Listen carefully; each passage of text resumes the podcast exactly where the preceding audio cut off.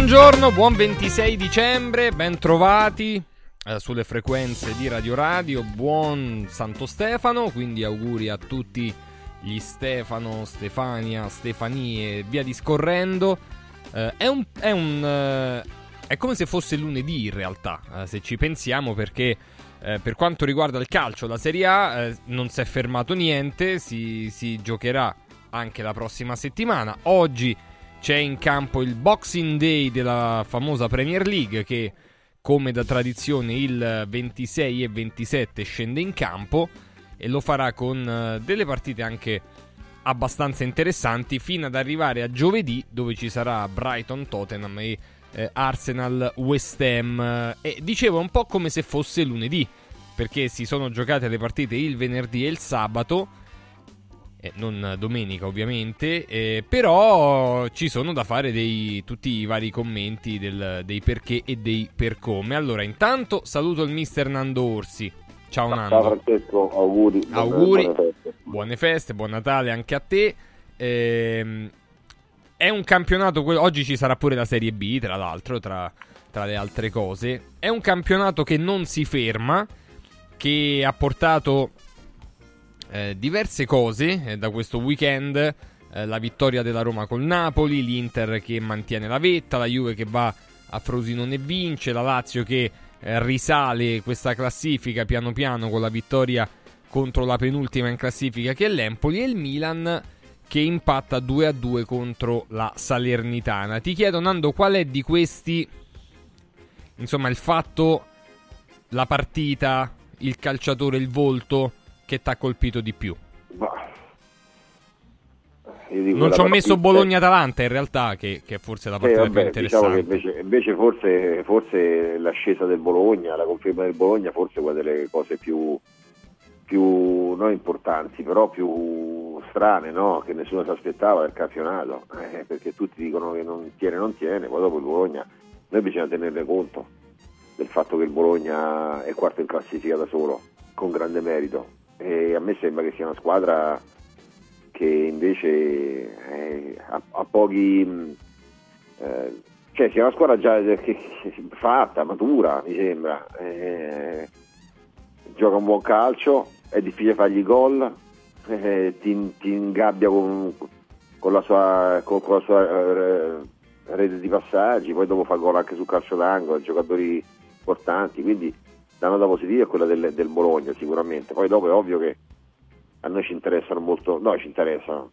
fanno più sensazione le, le, le partite più importanti, no? io quindi dico che Roma-Napoli secondo me è stata una partita bruttissima, bruttissima, sporca, molto fallosa, molto scorretta tutte e due le squadre, due squadre molto scorrette, però poi dopo la Roma ha vinto e, e continua la sua corsa e forse nessuno se l'aspettava un po' di settimane fa, no? però la Roma sta, sta facendo discretamente, non sta, non sta, creando un calcio stratosferico, però secondo me sta giocando meglio di, di, di, di altre volte, le ultime partite lo starà a dimostrare.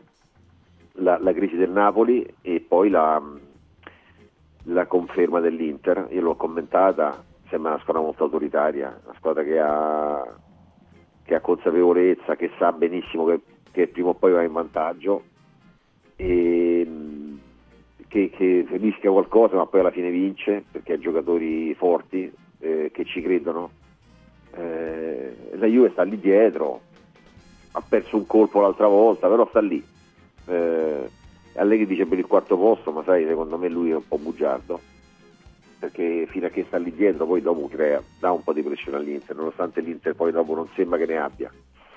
E quindi è questo, il Milan ha 30 infortuni, Pioli è sulla graticola, eh. non è che è cambiato più di tanto. Secondo me gli spunti sono la Roma che ha vinto, il Bologna che è lì quarta, Inter e Juve sono, secondo me faranno una corsa a parte fino a che la Juve non si stacca un po' e l'Inter va, però insomma finora sono loro due che poi si contenderanno lo scudetto. Ecco, rimaniamo un attimo sull'ultima partita, Nando, su eh, Roma-Napoli. Eh, la Roma ha vinto, 2-0 eh, nel secondo tempo, eh, dopo che eh, il Napoli è rimasto in 10 per l'espulsione di Politano, per quel calcetto che Politano dà a Zaleschi che lo aveva trattenuto, Politano non si è trattenuto, invece gli ha dato questo calcetto ed è stato espulso. Poi eh, dopo 20 minuti c'è stato eh, espulsione, 10 minuti gol di Pellegrini, 10 minuti espulsione di, eh, di Osimen. Il Napoli in questo momento ha fatto, da quando è arrivato Mazzarri in campionato, 5 partite. Eh, ha vinto con l'Atalanta nel modo in cui ci ricordiamo. Poi 3, tra virgolette, scontri diretti contro l'Inter ha perso 3-0, con la Juve ha perso 1-0, con la Roma ha perso 2-0 e la vittoria contro il Cagliari. Qual è l'impatto, Nando, che, che sta avendo Mazzarri su questo Napoli?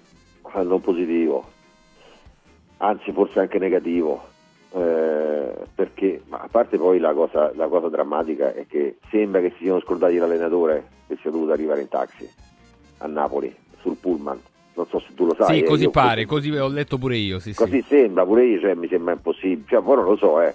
però in generale Napoli sta facendo male mm, io ho sempre detto che la colpa non era non era di Garzia non era di Mazzarri è colpa di, di certe scelte di Laurentiis è colpa dei, dei, giocatori, dei giocatori, che hanno, hanno, secondo me pensato che di poter rivedere lo stesso campione dell'anno prima, non pensando invece che Spalletti gli aveva fatto giocare il 50, 30 e 40% in più, della presunzione di pensare che fosse tutto facile. Vediamo i, le, le, prestazioni di Kvara, vediamo Osimen, vediamo Zambocca, vediamo Anghissa, vediamo tutti, la, la fase difensiva e quindi quindi il Napoli ha, e, e De Laurentiis sarà toppato incredibilmente, o stanno toppando. Quindi era, sicuramente Garzia ci ha messo del suo, ma anche Mazzari ci sta mettendo del suo. Però gli allenatori sono, hanno delle colpe, ma in responsabilità limitata. Di più ce l'ha De Laurentiis, o forse anche i giocatori, poi dopo viene tutto il resto. Quindi il Napoli non riesce a riprendersi e, e questo è grave. Questo è grave perché io dico sempre che lo scorso anno primo il Napoli, secondo la Lazio sono due squadre che stanno deludendo più di tutti. Eh, forse non è soltanto una questione di allenatori, ma anche una questione di, di testa, di pancia piena, di presunzione, un sacco di cose. Ecco, però da una parte e... c'è una squadra che l'ha cambiato l'allenatore. Eh, dall'altra ce n'è sì. una che non l'ha cambiato l'allenatore. Eh sì, sì, sì, è vero, è vero. Eh, sì, ma questo è, questo non, la Lazio non ha cambiato l'allenatore. E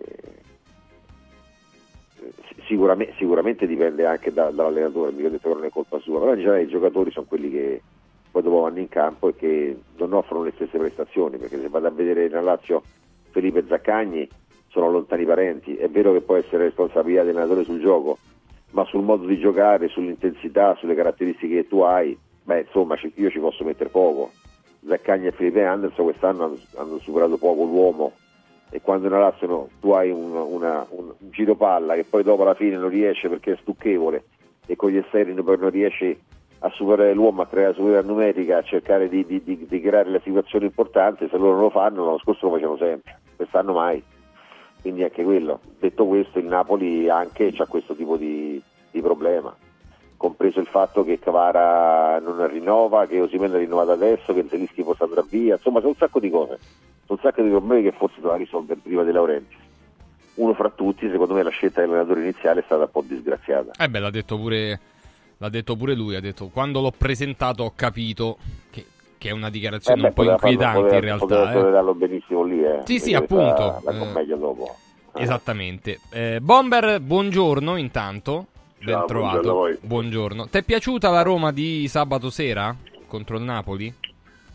Sì, è stata una, una buona Roma, perché rispetto ad altre occasioni ha tenuto bene a livello anche di impatto fisico e soprattutto a centrocampo pensavo che soffrisse molto di più perché il centrocampo del Napoli rimane uno dei migliori del nostro campionato se non il migliore e quindi l'idea di poter perdere facilmente il controllo della partita mm, mi, mi sembrava che potesse essere un pericolo.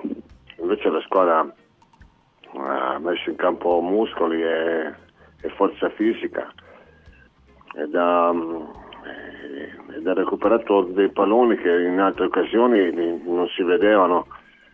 Eh, con quell'atteggiamento ha dato anche più sicurezza al pacchetto retrato che ha avuto meno difficoltà nel contrastare eh, i giocatori del, del, Napoli sia centralmente sia soprattutto su, sugli esterni e quindi la partita è stata molto, molto più su, sul pari livello salvo poi essere decisa come spesso succede da, da episodi che, che fanno parte un po' no? Nel momento delle, delle, delle, partite. E quindi è stata una bella, una bella Roma.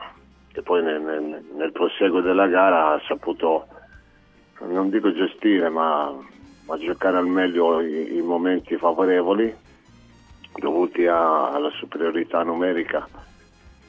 E, e poi inserendo dei calciatori che rispetto ad altre volte hanno, hanno portato qualcosa di positivo rispetto ad altre, ad altre situazioni dove, dove, dove, i cambi eh, portano poco, no?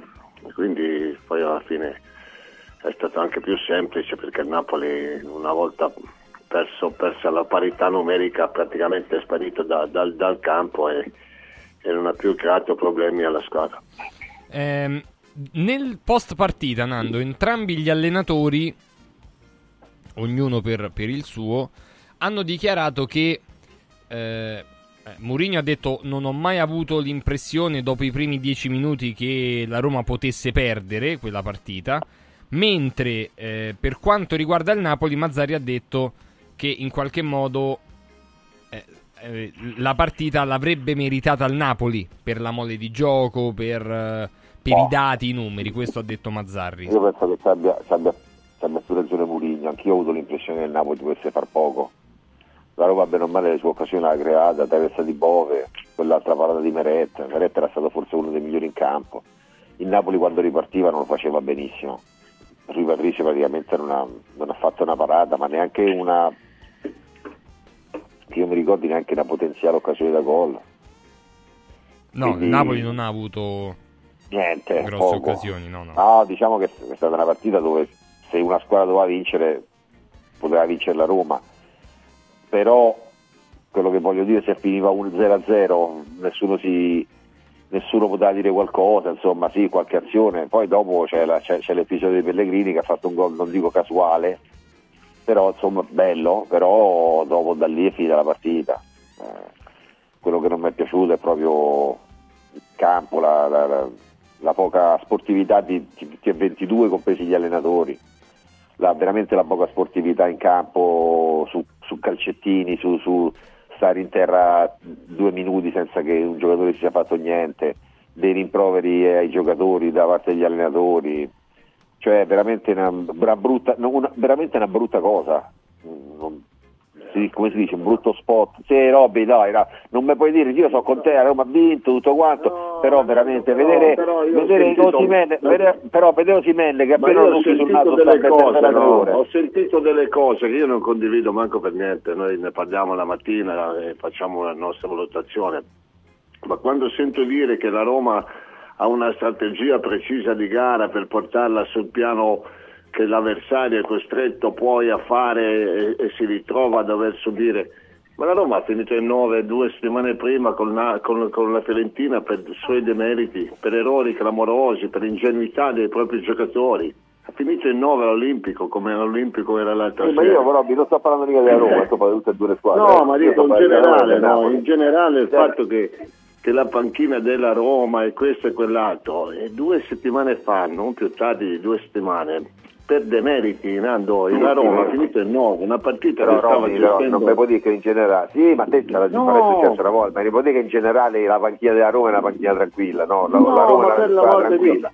Però, però, che sia una strategia di fondo quella di, di giocare so. queste, queste partite sporche so, in questa maniera qua eh, due settimane fa due la Roma ha finito eh, in 9 in casa eh, quindi voglio sì, dire l'arbitro Guarda, l'arbitro secondo me è partito con l'idea di dire vabbè giochiamo un po' all'americana, sia all'americana alla, esatto. si chiama? All'inglese. Eh, all'inglese. all'inglese, all'americana. Dopo mezz'ora, dopo mezz'ora si è accorto che non era aria e l'ha ammoniti tutti, quelli che avevano cioè, ma, ognuno, ognuno... ma, infatti chi dice, ma infatti è vero, ma no, ragione, però io mi sento la scorrettezza, ma sai che c'era, quando io vedo Simenne che lo toccano sul dito e sta a terra mezz'ora, o Belotti che 10 sì, replay non lo toccano anche cioè io, io dico ma, ma, secondo me sarebbero da, da, da espellerli perché è veramente una simulazione una, una brutta cosa. Ma io dico ma alzatevi. Cioè ma sono che modo è questo? d'accordo. ma che no, modo è questo? eh. sono super d'accordo con te. Bisogna che trovassero una... è che il problema è che tanto talmente vicino il fallo alla, alla simulazione che con, che con, queste nuove tecnologie fai fatica delle volte io lo vedo anch'io sono dei falli delle, delle, dei tuffi eh, delle piscine. Ci vorrebbero ci vorrebbe che il terreno quando si buttano fosse di legno o, di marmo così almeno così almeno vedi, così almeno vedi che, che, che, che ci pensi due volte. Sono, sono ma, assolutamente d'accordo. Come dico in generale, no? ma, ma, come fai a fare una partita? Ma stai facendo una partita di calcio, ma giocare a pallone io posso capire l'entrata un po' così, un po' dura, così. ma tutti, ogni 20 secondi uno sta fermo 3-2 minuti, ma che modo è? Ma che modo è? Cioè, io per me è inconcepibile, poi dopo giocassero a pallone oppure facessero quello che gli pare, poi dopo vai a vedere la partita normale, cioè ti diverti un po' di più. Vedere Roma-Napoli è soltanto capire tra tra due minuti ti stanno per terra, cioè è pure una rottura di scatole, perché non, non, c'è un gioco, non giochi a pallone, non giochi a calcio, fai da corrida, tutti a litigare, tutti per terra, qualsiasi cosa, cioè, insomma basta, diamo veramente un, una, una, una, un'opinione di noi sbagliata secondo me, perché a calcio ci sappiamo anche giocare. Sì, effettivamente poi è stata una partita abbastanza spezzettata, eh, no, non un grandissimo spettacolo che invece poi magari negli spalti invece è stato, è stato molto bello. eh, volevo proseguire eh, su, su, questa scia proprio sulla, eh, su, sulla vetta perché eh, andando verso su eh, Bomber la Fiorentina ha vinto contro il Monza, il Bologna ha vinto contro l'Atalanta. Vogliamo parlare del portiere, sì. Eh vabbè, eh, sì, i portieri... Lì è, lì è un errore, non è lì ha abbassato la testa Bomber di Gregorio. E... Pre... Posso dire che il Monza è una squadra presuntuosa, non si prenderanno mica Brianzoli. Presuntuosa? Mi dà, proprio, l'idea di essere molto presuntuosa, oltre ai propri meriti, eh. e quindi poi alla fine pagano, perché veramente io non ho mai visto una roba del genere. Eh beh sì, il gol, il gol, è stato abbastanza casuale, anche Beltran è stato pure bravo a metterci la gamba, però effettivamente è stato un po' un po' così. Eh, Fiorentina a 30 punti e Bologna a 31 punti, eh? Tiene, sì, Bologna, fa un tiro, Bologna fa un tiro in porta e vince, questo è anche un merito, eh? Perché la seconda volta che li cap- quest'anno è remita Motte è remita Robby. No no, no. per l'amor di Dio ma calcio spettacolo calcio spettacolo. Il Bologna è una squadra che di calcio spettacolo fa veramente poco fa una difesa a tutto campo veramente. Ha in avanti un calciatore che li tiene su, li alza il livello, no? secondo me li alza proprio il livello e, e riescono a portare a casa delle partite che, con grande sacrificio, devo dire, con grande attenzione, con una difesa che concede veramente pochissimo, eh, se lo meritano. Non ho non ho niente da, da eccepire se non che, che gioca un, una difesa molto attenta, assolutamente. La Fiorentina sta tenendo bene, le ultime due l'ha vinte non si sa come, però è la regola del, del, del 5, no? L'articolo quinto. L'articolo 5, l'articolo quinto soprattutto sotto le feste viene benissimo perché poi non ti ricordi mica tanto bene le partite, ma guardi la classifica. Mm e poi fa meno De Nico, eh, De Nico Gonzalez eh, ha una difesa proprio al pelo, però ha tenuto queste due partite, tre partite con un calendario abbastanza facile, se vogliamo si può dire facile, anche se sono tutte partite molto complicate e si merita la classifica che ha. Ma secondo voi eh, Milan-Sassuolo che si gioca il giorno prima di Capodanno, quindi il 30. Eh, bel cosa, fra tutte e due. Può, rischia di essere una partita quasi decisiva per Pioli, Nando, secondo te? Ma anche per Dionisi, secondo me. Anche per Dionisi. Perché io non so, è vero che il Sassuolo ha sicuramente velleità diverse, però, però anche il Sassuolo sta facendo male. Eh, quest'anno male, però gli hanno avuto un sacco di giocatori. Per il Milan mi sembra parecchio che Fiori sia sulla graticola. io non sono tanto d'accordo, però, però dopo alla fine quando vinci una partita, ne perdi un'altra, hai 30, 30 infortunati, eh, insomma l'ambiente non è che ti, che ti che, che, che, ha consensi grandi verso di te. No, la percezione che si ha da fuori è che abbiano già praticamente deciso che a fine anno esatto, questo qui stavo dicendo alla società che si percepisce che non, ha, che non ha più fiducia o almeno una grande fiducia. Quindi, quindi sì, può essere, può essere una partita difficile per tutti gli allenatori, soprattutto per, cioè, è ovvio, poi dopo quando va via un allenatore al Milan, due anni fa ha vinto lo scudetto, eh, però, però, la legge del calcio è questa, se non fai risultati, se non sei convincente, se ci sono delle frizioni all'interno de... Io ho visto una, ho visto, però so tutte cose che, che, ho visto un video così dove Pioli dà la mano a tutti e Teo Hernandez non gliela dà, però può darsi pure che si sia che è una stupidaggine, girano pure queste cose qua, no? Quindi in generale qualcosa sta succedendo, qualcosa è successo. Anche se poi vado a vedere vado a vedere il Milan cambiato tantissimo, eh, Pioli è terzo, e l'obiettivo del Milan qual era? Quello di vincere lo scudetto o quello di, o quello di arrivare tra le quattro? Eh, credo tra le io quattro. Penso io, penso che l'Inter, io penso che l'Inter era, sia è una spanna sopra tutti e poi dopo se se la contenterà con la Juventus non lo so, ma il Milan mi sembra così cambiato, mi sembra che Pioli abbia, stia nel posto dove merita, insomma, non è che non è che proprio sta fallendo oppure settimo, ottavo, nono, è terzo in classifica. Ma, quindi, però, sai, secondo me non è una questione tattica, è proprio una questione che secondo me forse Pioti ha, ha stancato qualcuno, non lo so. E la situazione degli infortunati secondo me pesa e quindi Milan-Sassuolo potrebbe diventare decisiva per qualcuno. Bomber, il Milan sta deludendo o no? No. Per te?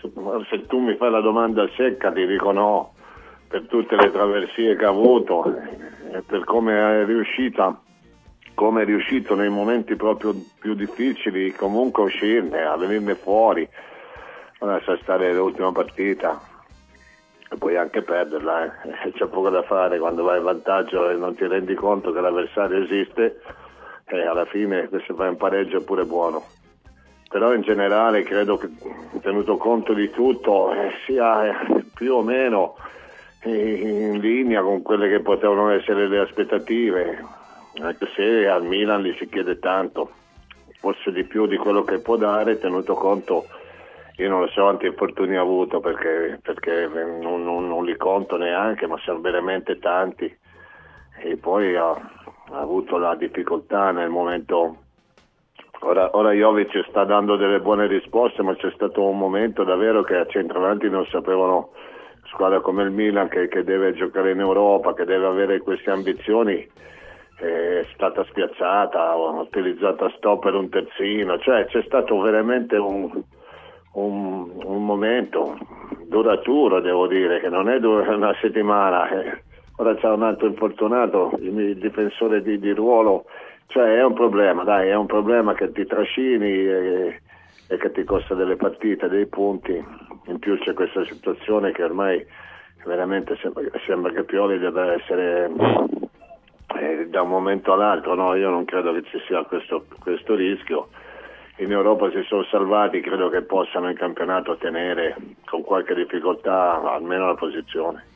Neanche il ritorno di Ibra può in qualche modo sovvertire qualche, qualche, risultato diverso. Vabbè, vediamo. Appena arrivato Ibrahimovic potrà sicuramente fare cose. Già si parla di un uh, dirigente, quindi di, di Ibrahimovic a colloquio con altri allenatori. Però è stato talmente forte il binomio con Pioli nell'anno dello scudetto che probabilmente prima di vagliare altre opzioni un, uno che vuole fare il dirigente come Ibrahimovic può probabilmente andare a a parlare con, con Stefano Pioli stesso. Eh, tra poco voglio andare anche su Inter e Juve con voi perché sono le prime due, hanno vinto entrambe.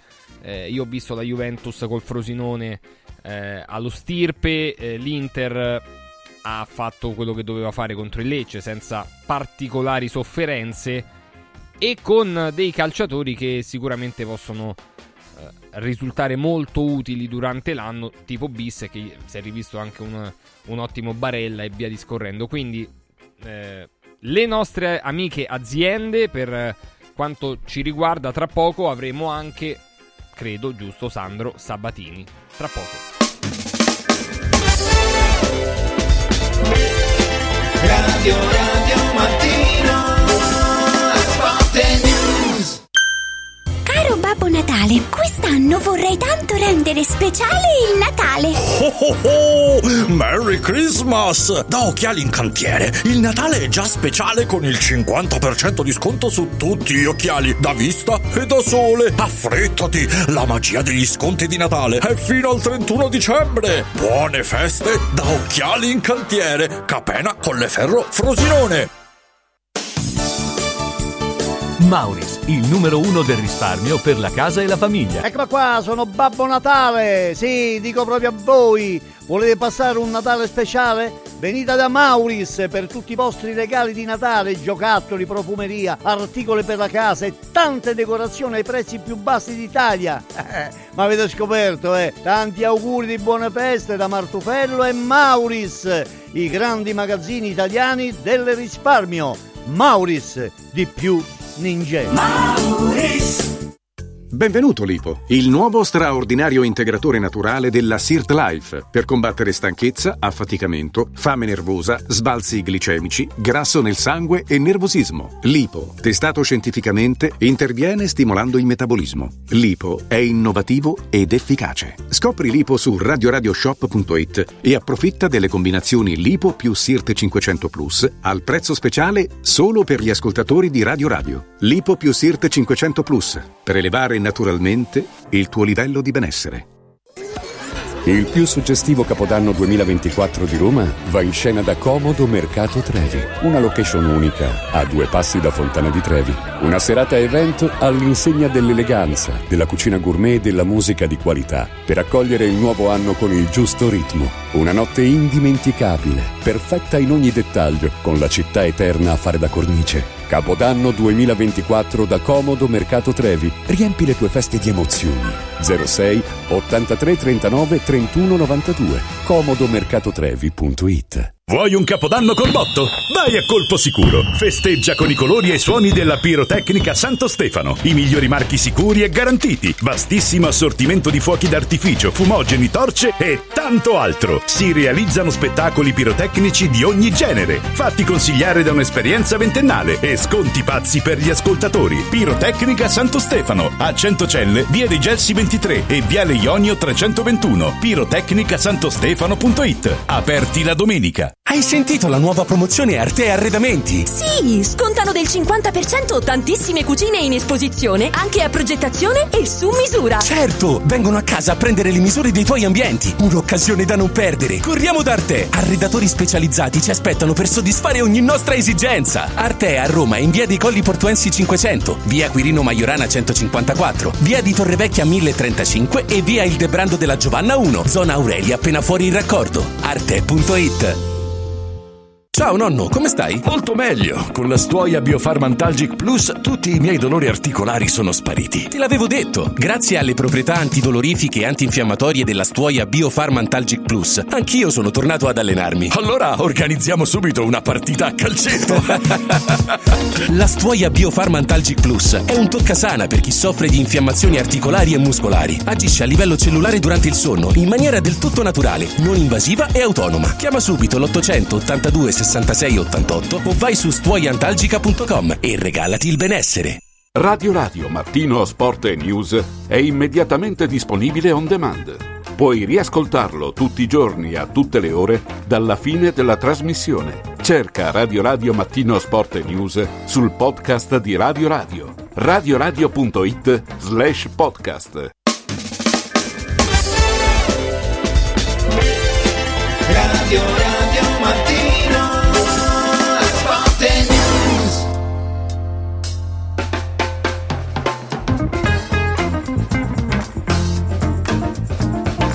Allora, 26, 12, 23, 8 e mezzo precise, puntuali eh, per testimoniare la rigorosa diretta con il mister Nando Orsi, col bomber.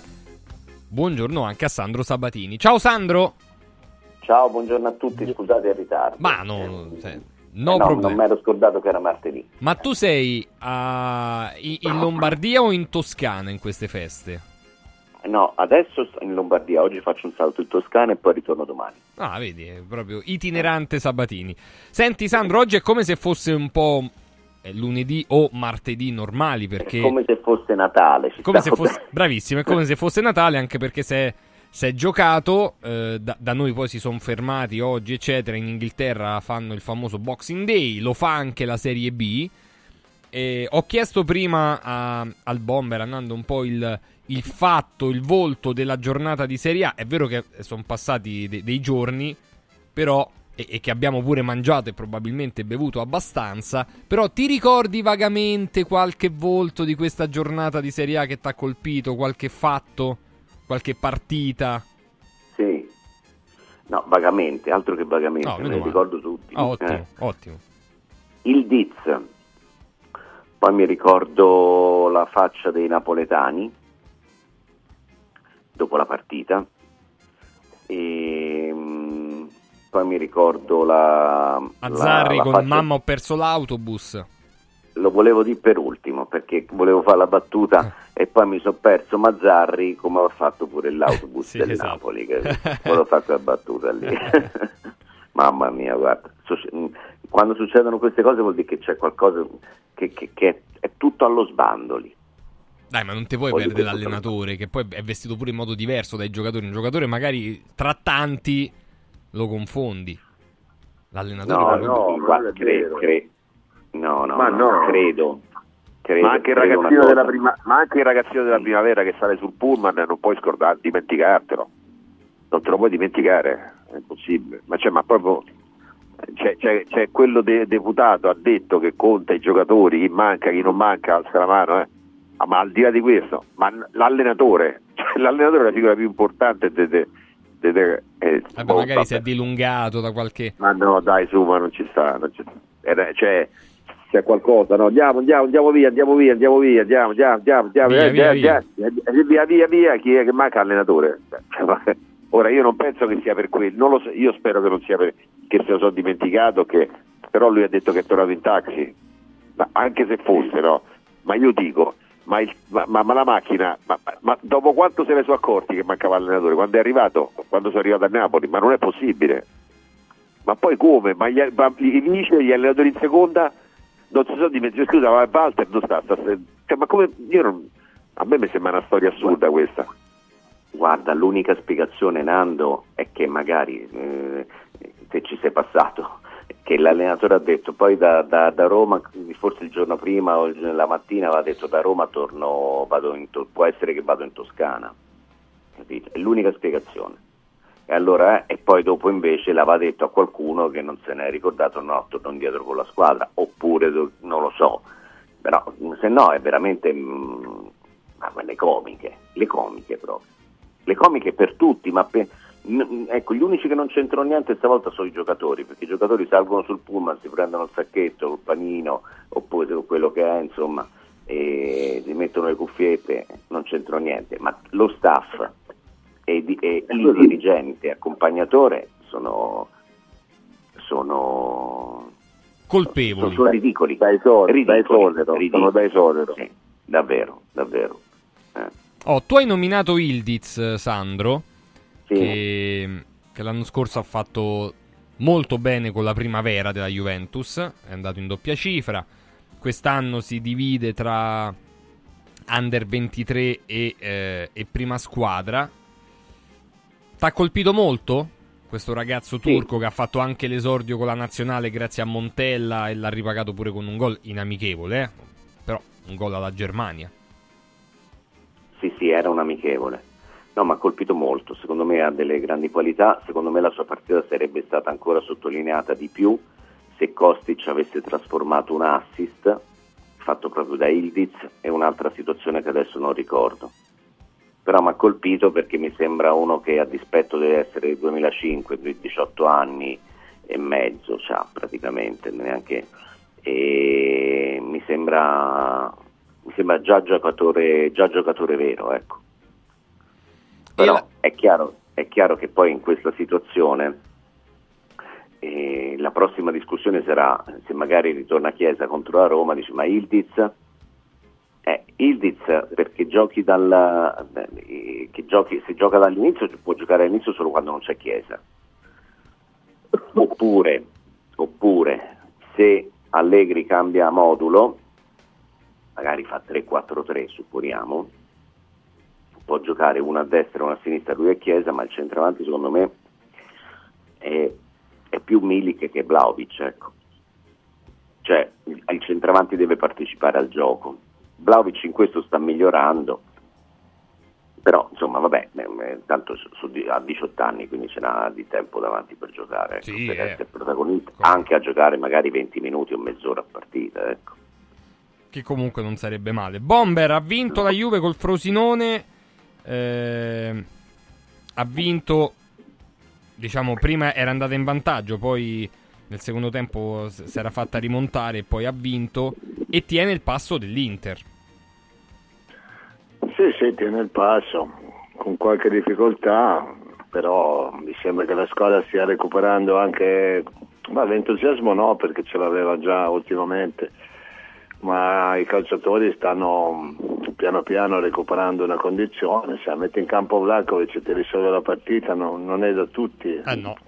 E quindi ti tiene lì a, a a tiro, ora vediamo le prossime, però la squadra ha una sua identità sotto questo aspetto, credo che sia la, la- la squadra con più, eh, con più margine anche di, di poter tentare di, di- di migliorare perché, ripeto, ha fuori dei giocatori che, che potrebbero essere i migliori, no? Guarda Vlakovic, guarda Chiesa.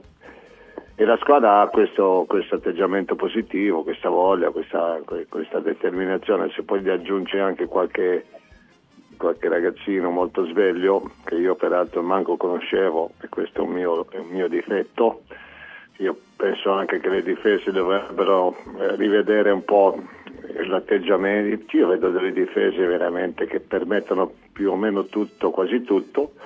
In questo caso credo che i meriti siano in gran parte di, di questo calciatore. Eh, Nando, la, la Juventus mantiene un po' questa, questa distanza di 4 punti dall'Inter. Eh, c'è però un, un- c'è stato un momento della partita all'inizio del secondo tempo dove forse si è, si è abbassata troppo, ha concesso troppo campo a- al Frosinone che come gran parte delle squadre, anche quelle che devono magari salvarsi, comunque ci prova a giocare. Ci prova il Lecce, ci prova il Frosinone. Perché a Lecce non gli è andato quel, quel calcio di rigore? Io ora. Dopo ci arriviamo, dopo ci arriviamo. Ho capito, ma tu. Ma veramente io. Adesso ci arriviamo. Per me, non- per me non c'era quel rigore, comunque va bene. Non c'era. Per me no, per me l'ha presa con la schiena piena però proprio. Con la schiena, ma l'ha presa nel gomito, ma proprio No, no, nettamente. no. Vabbè, per me non l'ha presa, eh, poi dopo può darsi pure che ognuno uno la vede, però almeno non mi sembrava. No, detto questo, secondo me la Juventus sta cominciando a giocare troppo con autorità in avanti. Secondo me per fare i risultati, infatti pareggia col Genoa, pareggia col Frosinone, poi dopo fa una protesta a Vlaovic.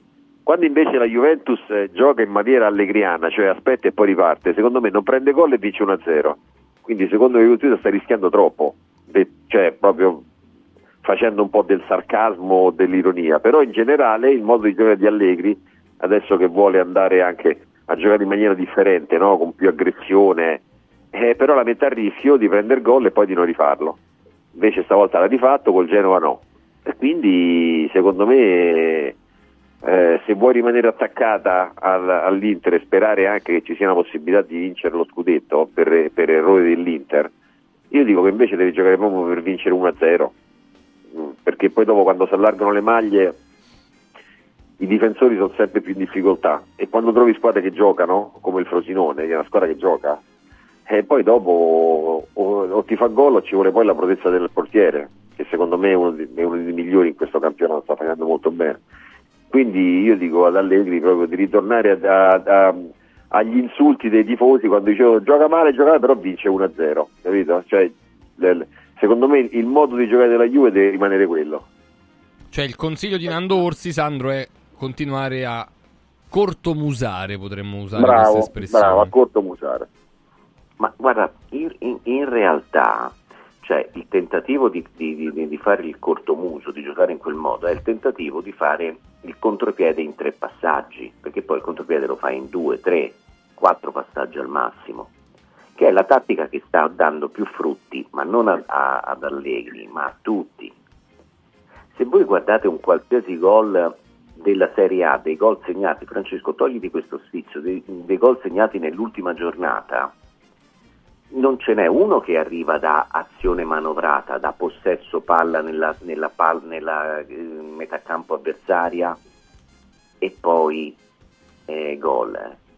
Arrivano tutti da calci piazzata, quella è fonte- una delle fonti principali dei gol, da mh, contropiede e da, mh, riparten- da- da pressione sul portiere a danni della ripartenza da- da- dal basso, mi viene in mente Monza Fiorentina, il gol determinante, oppure il primo o anche gol, quello di quello anche Ildiz, di- sì. Certo, Eh, nasce da questo vizio che, che- che ormai hanno, eh, capito, di fare la ripartenza al basso tutte le volte, oppure nasce da, da contropiede, da, da- da difesa spiazzata. Lo stesso gol del Frosinone, che gioca molto bene, a me piace molto come gioca il Frosinone, è un'imbucata su un errore di Danilo, di Kostic e anche il portiere che esce un po' a farfalle, come si dice una volta. Eh. Però i, i gol da, da gioco, come viene inteso, come è stato inteso per tanto tempo, adesso negli ultimi anni soprattutto, oh, non ce n'è uno, eh. Eh, scusa Francesco. No, li stavo rivedendo, Sandro. Stavo, Eh. stavo cercando di rivedere i, i gol eh, della guarda. Serie A, sì. No, potrebbe Eh. anche essere. Adesso a, a memoria non, non me li ricordo. Penso No, forse ma- alla- no. a Empoli-Lazio, il gol di, di Guendouzi, però mh, c'è la pubblicità, quindi no- non me l'hanno fatto vedere. No, ma guarda, può essere. Poi non lo so, ma eh, eh, quello che voglio dire è che ci siamo un po' fermati, Francesco, secondo me, nel commento. Eh, eh, perché abbiamo preso uno standard per commentare le partite che secondo me va un pochettino corretto proprio come Guardiola, per esempio, ha corretto il suo gioco. Tutti hanno copiato Guardiola facendo bene perché copia un maestro, eh? con la partenza al basso, il, il- diciamo il tiki-taka, quello che era, il possesso palla nell'area avversaria, eccetera. Ma Guardiola tante cose le ha corrette, non gioca più come... perché? Non gioca più come prima. Nessuno invece se ne è, pochi se ne sono accorti, ma perché questo secondo me si è verificato? Per un motivo molto semplice, che il calcio è fatto di la vita è fatta di prendere l'avversario in contropiede. Se tu invece fai qualcosa che l'avversario si aspetta, non lo prendi in contropiede. E invece per, per tanto tempo è diventato il contropiede, c'era da vergognarsi. Ma non è così. Insomma. Ah, no, no, ma non ci si deve, anzi. Si, Eh. si dovrebbe fare di tutto per cercare di valorizzare il materiale umano che hai a disposizione, poi che sia ehm, contropiede, costruzione, quello che vi pare. L'importante è poi avere un'idea e portarla avanti. Bomber, quindi tu della partita dell'Inter ti ricordi solo questo tocco di schiena, di No, a me mi gomito? sembrava proprio un tocco di braccio netto, però insomma lascia il tempo che trova, visto che l'arbitro non è riuscito dopo un quarto d'ora a capire se era fallo di mano o no. Questo- questa è la tecnologia che avanza. Eh, no, vabbè, insomma, eh, penso che il Lecce abbia giocato bene, che abbia avuto delle occasioni anche importanti, che come spesso succede la squadra inferiore, diciamo, non riesce no, a trasferire in rete tutte le, le- le situazioni, un po' come quello che è successo all'Empoli, che ha avuto due o tre situazioni veramente clamorose a, a 4 metri dal portiere, salvo poi o tirargli addosso o, o fargli fare bella figura. Questi sono i limiti no, delle, delle piccole squadre a dispetto delle grandi squadre che sfruttano tutte le situazioni a- che gli capita. Eh, che impressione Eh, ha fatto tacco di- Nando Il tacco? Arnaudovic, il tacco di Arnaudovic vale il prezzo del biglietto, dai, su, Franci. Il tacco Bello, di Arnaudovic per Barella ha fatto una cosa meravigliosa, poi non aveva fatto una gran partita, si era mangiato un paio di gol, però poi dopo, quando dopo fai un pezzo del genere ti piace, ti piace vederlo. Quindi l'Inter ha vinto con meglio, dai. Il Lecce ci ha provato fino alla fine, ha tenuto, ha tenuto- ha tenuto la partita fino alla fine cercando di l'1-1 così, però poi dopo l'Inter è sembrata una squadra molto autoritaria, l'ha fatta un po' sfogare, poi dopo quando ha fatto gol è finita la partita. E quindi Lecce gioca bene, però, però contro, contro l'Inter è difficile quest'anno vincere. Mi sembra che abbia perso una volta sola, abbia pareggiato due, le altre ha tutte vinte, quindi cioè rischia di arrivare a 50 punti come l'anno scorso a Napoli. E quindi questo è, è un dato. eh. Non, ha fatto, non ha preso gol per l'ennesima volta, non so che numero è dei clean sheet. Eh, qualsiasi giocatore gioca al, al posto di, che so, di De Vrij, di, di Bastoni, gioca Bistek, poi gioca Darbian, poi gioca esterno, gioca eh, eh, Dan Dumfries, poi gioca Di Mar, cioè mi sembra che lì in mezzo, cioè qualsiasi giocatore che entra giochi bene, quindi mi sembra in questo momento una squadra molto in armonia. Sandro? Sull'Inter, Sì. dici, Che te ne è parso Ma- dell'Inter con Lecce? ha giocato scioltezza, ha giocato in scioltezza. Non voleva evidentemente ripetere lo scherzetto del Bologna in Coppa Italia, ha confermato il fatto di dare mol- Molta priorità al campionato, molta. molta priorità sì, al campionato. E su Arnautovic, sai, c'è una tendenza all'Inter, capito, di prendersela sempre con qualcuno. Ecco, il bersaglio è stato Arnautovic, cioè dopo passate le prime giornate in cui era quadrato anche se non giocava, che lo fischiavano, no? E poi dopo era Arnautovic che sbaglia i gol. Io Arnautovic secondo me è la miglior terza, terza punta che c'è nel campionato italiano. Quindi eh, per ora non, sta- non ha- non ha ancora trovato il gol, ma è, insomma è un, è un bel giocatore Arnautovic. È chiaro, se te pensi di averlo a disposizione 38 partite non devi prendere Arnautovic perché era problematico con gli infortuni anche a 20 anni, figuriamoci a 35. Però è un bel giocatore. Io terzi punti come Arnautovic non ne vedo nel campionato italiano. Eh, eh, ha fatto anche questo bell'assist che effettivamente è una delle prime gioie quest'anno all'Inter. Ha avuto pure dei problemi fisici eh, che lo hanno nella partita... Che era la partita con, A Empoli. Eh, con l'Empoli, sì, è Empoli, vero, con l'Empoli. a è Empoli si sì, fece un infortunio muscolare grave, Grave, sì. da cui è tornato praticamente dopo due mesi. Poi eh. in lacrime, eh, fu una scena abbastanza, impo- abbastanza importante e toccante. Oh, a parte che il Manchester non cambia proprietà, ma eh, Radcliffe prende per più di un miliardo il 25% o 28% della società. Pensate quanto valga e quanto vale il Manchester United. Avrà però operatività perché i Glazer non, se, proprio non ne vogliono sapere di, di tornare ad essere dentro le questioni. Quindi col 25% avrà però le responsabilità delle operazioni sportive del- dello United, che già ha speso tanto, vediamo se, se spenderà. Eh, volevo però con, eh, anche con Nando, con tutti, andare un attimo a- alla Lazio, perché Nando ha vinto la partita, ieri parlavo con, eh, con degli amici, sai, dopo, dopo le- i pranzi, eccetera, mh, con degli amici molto tifosi della Lazio e sai che non erano proprio convinti però. Dice sì, hai vinto con l'Empoli, però boh, tutti boh, non lo so. Sembra sempre un po' così, un po' convalescente, non ancora guarita. Ma perché io penso che noi abbiamo sempre negli occhi il modo di giocare e di vincere in modo, in modo sardiano. Ma sono passati dieci anni dal Napoli. No, dieci anni no, però. No, nel senso, che, nel senso che la Lazio viene identificata in questi ultimi tre anni col suo modo di giocare, no? il fraseggio, la- la- la- il giro palla, la velocità. Eh, invece mi sembra che ultimamente, almeno con l'Empoli, la vittoria con l'Empoli è, è tutto meno che sariana. È una partita proprio da, non da altri tempi, di una squadra che, che invece ha come simbolo, secondo me, il francese Guendouzi, Sì. che, che- che è il giocatore che, è più fuori dagli schemi Quindi bizzarri. un po' d'anarchia, un po' di sana anarchia. Beh, no, anarchia no, però insomma Guendouzi è il giocatore, è il giocatore a 360 gradi, è il giocatore che imposta, che co- contrasta, che recupera, che si inserisce. E però, però se gli dici di fare quello che faceva, che ne so, Amsic o Giorginio, no, o Vilinkovic, no. E quindi il giocatore che, che ti dà un po' una carica, no? che, ti, che- che ti dà un po' uno sprone. Mi sembra che la Lazio abbia giocato in questo modo, abbia giocato i due gol anche lo testimoniano, no? Tre, tre tiri in porta prima di, di- di mettere la palla dentro, quindi un po' più di cattiveria, un po' più di cinismo. È vero che è stata salvata dal portiere. Sul fatto, sul fatto che non ha convinto va bene. Gran parata Però- è lì quella di Provedere. Grandissima Due- due- parata. Sì, sì, grandissima parata. Però, come ha detto Roberto prima, siamo a Natale, articolo quinto. E poi dopo si va avanti. Adesso la Lazio ha due partite a Frosinone, non mi ricordo chi è. Udinese, ricordo. Udinese, Udinese. Udinese, Sì. Dove, dove se fa sei punti si rimette in ballo un po' tutto, si, si ridiscute un po' tutto, a patto che le altre si fermino un po'.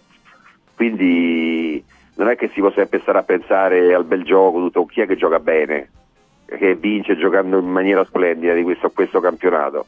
Pochi, forse l'Inter, le altre hanno tutte qualche dubbio. E quindi, cioè, eh, eh, ricordiamo, ricordiamo i- i- i- le prestazioni, le ultime prestazioni della Lazio. Io dico che 2-0 all'Empoli va bene, si ricomincia. Insomma. Sandro, funziona così? Cioè, può essere una vittoria un po' scacciapensieri più che scacciacrisi? Io condivido quello che ha detto Nando, poi è chiaro che c'è la vittoria contro l'Empoli che è nettamente inferiore e la vittoria che potrebbe essere più convincente e più autorevole contro un avversario invece di più di livello, però io condivido quello che ha detto Nando. Cioè non, ehm, ci sono le squadre che al limite in certi momenti di grande esaltazione, di grande tranquillità in classifica con i risultati eh, possono anche permettersi di puntare a qualcosa di estetico. Cioè, quello che una volta si diceva, dice non fa, i colpi di tacco falli sul 3-0, capito? Ecco, se proprio uno cerca eh, i giochetti falli sul 3-0, ecco, se uno vuole estendere al collettivo questa cosa qua, tutta la squadra dice fai le, capito, le, le- non- poi non so bene esattamente che cos'è ormai il bel gioco, per cosa si intende per bel gioco, però fallo sul 3-0. Ci sono partite in cui deve valere di più l'impegno, la grinta, l'attenzione, l'applicazione, la, la- la- la- la combattività, la furbizia anche, ecco. E, e questa è stata la partita di Empoli, tutto qua. Beh, Poi Bomber. io, poi io, Francesco, Ah. guarda, ti preannuncio, nel 2024 chiederò tutti i giorni, scusate, ma il bel gioco che è? Esattamente. Anch'io, Eh, anch'io. anch'io. Anch'io in teoria è io lo- qualcosa di puramente so- chiedo- soggettivo. Soggettivo, io lo chiedo da una vita, che cos'è il bel gioco?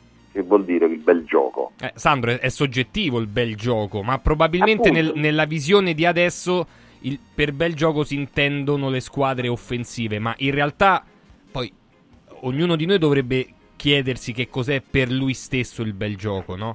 Cioè, Ma per me il bel gioco è, è quando vedo una squadra organizzata, cioè che sa quello che deve fare, che Allora- si riconosce allora- in campo, ma aspetta, sia difensivamente aspetta, che aspetta. offensivamente, eh. Quindi il, il Bologna è bel gioco. Assolutamente sì, il Bologna è una squadra tremendamente organizzata. Che sa Guarda, quello che fare in campo. Organizzata Il non Bologna- significa che, sa, che fa gli schemi. Organizzata significa che se un calciatore si muove in un modo, l'altro può occupare uno Però anche, spazio. però, anche la, però anche la Juventus, Francesco, la di Assolutamente. forte del Eh, allora- mondo. E allora Assolutamente. però non diciamo che è bel gioco quello della Juve. No, però, però è diverso Eh, eh, per- perché? perché la Juventus, la Juventus non, ha, non sembra avere, almeno per, quan- per come la vedo io, lo stesso tipo di, eh, di interazioni, lo stesso tipo di armonia nella fase offensiva come quella che c'ha in difesa. Però, ripeto, è una cosa molto soggettiva, eh. Cioè, non è una cosa Ma oggettiva. ma se tu al Bologna gli togli Zirze, secondo te il Bologna gioca bene in fase offensiva? Eh, non ci abbiamo la, non ci abbiamo la riprova. Però gli hai tolto, Eh, no, gli hai tolto eh, Orsolini. dai, dai. Gli hai tolto Che vuol Orsolini, dire? giocava bene uguale. No, Gli hai no, torto gli hai tol- Lugumi? ma, ma non è, ma non è banale perché se gli togli, se togli Zirze che gli consente di fare un certo gioco, il Bologna gioca i 90 minuti che ha giocato a San Siro contro l'Inter. Eh, e sì. mi venire a dire che giocava Poi bene dietro. Siro contro l'Inter. Eh, Eh, eh, Poi quando porti la palla in avanti c'è Zirze che da solo, in sintonia con l'allenatore, eh, ci mancherebbe altro, ma ti offre a ogni, pass- a ogni, pass- a ogni giocata, a ogni tre palle, tre palle di, di tre possibilità, eh beh, sembra anche più bello, ma è, be- è bello Zirze. eh. Sandro, nei gol con la Roma, Zirze, a, pa- a parte portarsi fuori Mancini, fa poco. Eppure il Bologna fa, fa un gol bellissimo. Cioè, sviluppa calcio con 6, 7, 8 giocatori. Io, io- io però non lo so. Io Io, il non Bologna lo vedo veramente. Io, capito, io vedo, io vedo Bologna-Atalanta, poi io vedo Bologna-Atalanta e Frosinone-Juventus. E ragazzi, se mi venite a dire che il Bologna gioca bene e la Juventus gioca male, io, io Io mi, rientravo. sono, io mi sono divertito di più su Juventus Frosinone che su Bologna Atalanta, devo dire la verità. Perché Cioè, a, me piaciuta, le- cioè, a me è piaciuta più l'Atalanta, per esempio, che il Bologna. Ma a me è piaciuto. certo, ma certo. Se, se parliamo di gioco, se invece adattiamo tutto al risultato, io ci sto, però vale per tutte le squadre. E, e quando io ti dico che Frosinone Juventus, io ho visto, cioè, eh, eh, ma la Juve gioca male. E guardate, la Juve gioca così così. Bologna-Atalanta, eh, ma il Bologna gioca benissimo. Attenzione, gioca così così anche il Bologna. Ecco, io queste cose non sopporto, non sto dicendo che il Bologna gioca male o sto sminuendo, sto dicendo che Bologna-Atalanta, chi l'ha vista, ragazzi meritava di vincere l'Atalanta, eh, parliamoci chiaro, come gioco proprio eh, e come occasioni create. Assolutamente. Assolutamente. Eh, eh, assolutamente, però Infatti non me- detto, non l'ha detto un- è da quinto del Bologna credo che sia veramente di attualità, perché il Bologna si difende veramente del catenaccio, con due linee strettissime, ma lo Però fa, qua ma lo adesso, fa- qua adesso sei esagerato, Robby. De Catenaccio no, però diciamo che diciamo Sì, che ma più o meno di Catenaccio. modo di giocare questa cosa qua, Ma grande organizzazione difensiva. Vabbè, ma non è mica offensivo Catenaccio, Nando, è, una- è un modo di interpretare le partite. Loro stanno tutti chiusi con due linee strettissime, quando possono mandano zirze e altrimenti aspettano un'occasione come gli capi- ma pure carne secche, ma io voglio dire, ma il portiere de- dell'Atalanta, no? ma un cross del genere, ma quando esce, vabbè, comunque sono, sono portieri. Ma come sono Eh, portieri? Che c'entra? Portieri, sono portieri, che siete, sono portieri. Ma sono portieri, ma sì, come a di ma so, ma so- so- Sì, sono gente no, proprio i portieri intelligente, tutto istinto. Il portiere fa la differenza, ragazzi. eh. Eh, Basta vedere il portiere della Lazio che ti salva il, il risultato con una parata vera, perché poi dopo ci sono anche le parate finte, ma, ma questa è parte della, della cosa, no? Del palinsesto. Sì, sì. No, no, io sono, sono dell'idea che anche la Fiorentina, per esempio, che, che ha un'identità, ce l'aveva, si può anche dire così, perché rispetto a come giocava qualche tempo fa è lontano ricordo, però poi vai a vedere le ultime tre partite, nove punti, come la fate questi nove punti? Ma chi se ne frega, voglio dire, eh, di questi tempi guardare al soda, alla classifica e soprattutto ha una serie di infortuni che sta, fa- che sta falcidiando tutto, tutto- tutte le squadre. Io non, non lo so quanti infortuni per domenica ci sono in- nel nostro campionato e non solo nel nostro campionato.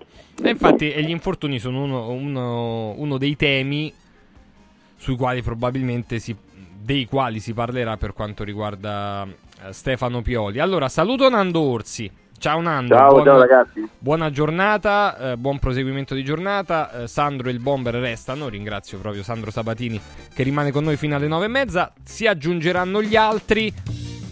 Prima di questo vi invito insieme a fare un salto su radioradioshop.it insieme perché eh, il portale e-commerce di, di Radio Radio dà sempre delle grandi opportunità. Eh, ci sono, faccio per dire, anche dopo queste feste le, le possibilità per ordinarsi la combo del Sirt più il Lipo da una confezione a da tre confezioni per diciamo dare una eh, scossa dopo, dopo le vacanze di Natale al nostro corpo, sia per quanto riguarda l'aiuto sulla produzione delle sirtuine, che sono le cosiddette proteine della longevità, ma anche per quanto riguarda il lipo, che è un integratore naturale studiato dalla Sirt Life che combatte i, fra- i fattori che promuovono l'accumulo di grasso corporeo. Trovate tutto insieme, ma anche separati su radioradioshop.it radioradioshop.it in evidenza così come in evidenza trovate anche il latte antibiotic free che è il primo latte e il primo prodotto eh, di, di questo genere ad aver avuto eh, proprio la certificazione di assenza completa di antibiotici o residui di antibiotici per tutta la filiera di produzione. È un latte 100% made in Italy, eh, latte che non conosce appunto antibiotici, lo trovate sul nostro portale e-commerce, provatelo, prendete eh, intero o parzialmente scremato 9 brick da un litro e ci fate sapere, a parte il sapore, il colore di questo latte, ma è un latte consigliato perché eh, bere regolarmente latte in età pediatrica soprattutto, se è un latte non controllato, può portare delle problematiche successivamente e quello dell'antibiotico resistenza senza dover fare per forza allarmismi però è un fenomeno che è in aumento negli anni in questi anni. Quindi e sarà una delle problematiche ci diceva il dottor Gallo dei prossimi 20-30 anni quindi sapere avere la consapevolezza di bere un latte in questo caso con certificazione di assenza totale di antibiotici o residui di antibiotici, perché anche quelli fanno, secondo me ha una marcia in più. RadioRadioShop.it vi arriva direttamente a casa.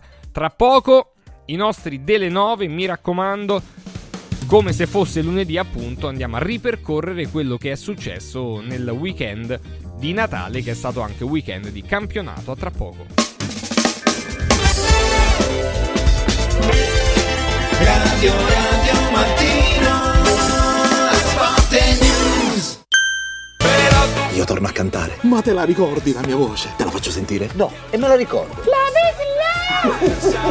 Queste feste, Pio e Amedeo tornano al cinema. E di sabbia di scoglio tu! Dimostra a tuo padre che sei, buttati! Come può uno scoglio? Regia di Gennaro Nunziante, dal 28 dicembre al cinema. Con Eurobet.live scoprite i risultati in tempo reale, le statistiche sulle partite e sui marcatori. Restate sempre aggiornati per non perdervi nulla. Con Eurobet.live accendete la passione per il calcio. Radio Radio Lo Sport vi aspetta il martedì e il venerdì pomeriggio e il mercoledì mattina con tutti i numeri del calcio con Eurobet.live. Sorprendila, conquistala, incantala con un gioiello esclusivo Universo Oro. Diamanti e pietre preziose, orologi di lusso, argenti, bigiotteria firmata. A Natale, affidati a Universo Oro. Numero verde 813 40 30. Roma, Viale Eritrea 88. Universo-oro.it. Emozioni che durano per sempre. Olio nuovo extravergine di oliva Sabina DOP. Eccellenza agroalimentare del Lazio. Garantito e certificato dal consorzio Sabina DOP. È possibile acquistarlo sul sito radioradioshop.it oppure inviando un sms WhatsApp al 348 59 50 222 e riceverlo direttamente a casa in lattine o bottiglie. Sabina DOP. L'origine è protetta. Press Up stampa su tutto, dal piccolo al grande formato. Bigliettini da visita, cataloghi, volantini, shopper e molto altro personalizzati con il marchio della tua azienda. Vai su radioradio.pressup.it, clicca sulla vetrina di Press Up e scopri la promozione della settimana. Fino al 31 dicembre, chiusura dell'anno con il botto. Sconti fino al 75% su tutto il catalogo. Vai su radioradio.pressup.it, il tuo stampatore online.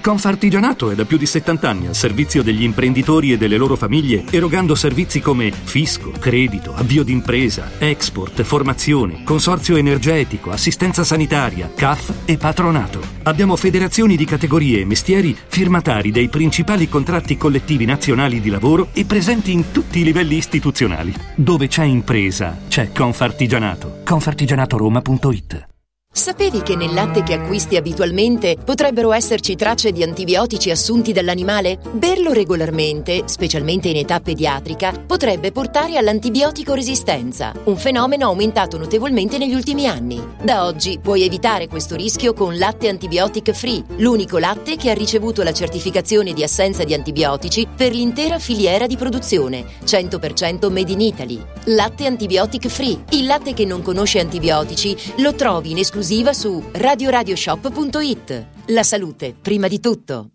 Casa e beni aziendali pignorati, usura, anatocismo, cartelle esattoriali, accordi con la banca o con la finanziaria. Ah! Basta incubi! Chiama Sdebitop, il top del gruppo Sdebito. Avvocati e consulenti esperti ti aiuteranno a uscire dalla crisi e a risollevare la tua attività. Sdebitop si rivolge a privati, imprenditori e aziende agricole. Sdebitop ha sedi in tutta Italia. Chiama ora 850 60 30 o vai su sdebitop.it. Sdebitop, il top del gruppo Sdebito. Serial Killer Exhibition, con oltre mille reperti originali dei peggiori assassini della storia, presso l'ex carcere Rocca Colonna, a Castelnuovo di Porto, Roma. Info su italmostre.com Radio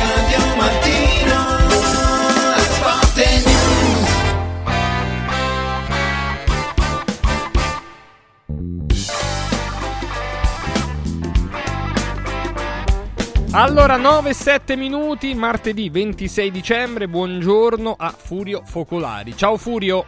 Buongiorno, Francesco, buongiorno a tutti. Ben trovato. Stefano Agresti, ciao direttore. Ciao, ciao, buongiorno a tutti. Buongiorno. Eh, Sandro Sabatini ancora con noi. Ciao Sandro. Ancora, certo. Eccolo qui, il Buongiorno. bomber tra poco arriva, arriverà. Siamo tranquilli tutti, anche se non risponde, risponderà. Allora, ehm, l- la giornata di campionato si è conclusa sabato, eh, poi c'è, stata la, la vigilia, Natale, eccetera, eccetera. E vede Inter e Juventus sempre lì, 4 punti di distanza. Prossime partite Genoa-Inter e eh, Juventus-Roma. Due partite diverse, l'Inter in casa con Lecce e la Juventus fuori casa col Frosinone. Eh, Furio, quale delle due vittorie è stata più significativa secondo te? Quella della Juve a Frosinone o quella dell'Inter in casa con, con il Lecce in quel modo? Ma no, secondo me la Juventus. Secondo me la Juventus perché intanto perché il Frosinone ha giocato una partita, una buona partita e c'è stato un momento in cui avevo la sensazione che la Juventus la perdesse quella partita. E invece è riuscita addirittura non solo a non perderla ma a vincerla. E- quello mi è sembrata veramente una- un segnale, un segnale di una Juve che tiene il passo in maniera in maniera incredibile perché Frosinone è una squadra veloce, una squadra, è una squadra allegra. Eh, sì, anche il Lecce, però intanto eh, Frosinone si giocava allo stirpe, invece, e invece il- il Lecce era a San Siro, quindi io direi, io direi la Juventus. La Juventus mi ha colpito, la Juventus è una squadra che, che sta secondo me andando oltre le proprie possibilità e quindi gli va dato atto. Eh, Stefano? Mantenuta Eh, questa sì. distanza? Beh, era una, una giornata sulla carta eh, più complicata per la Juve. La Juve ha avuto il merito di non, di- di- di non perdere terreno. Poi, francamente, la vittoria del- dell'Inter era ampiamente prevista e prevedibile.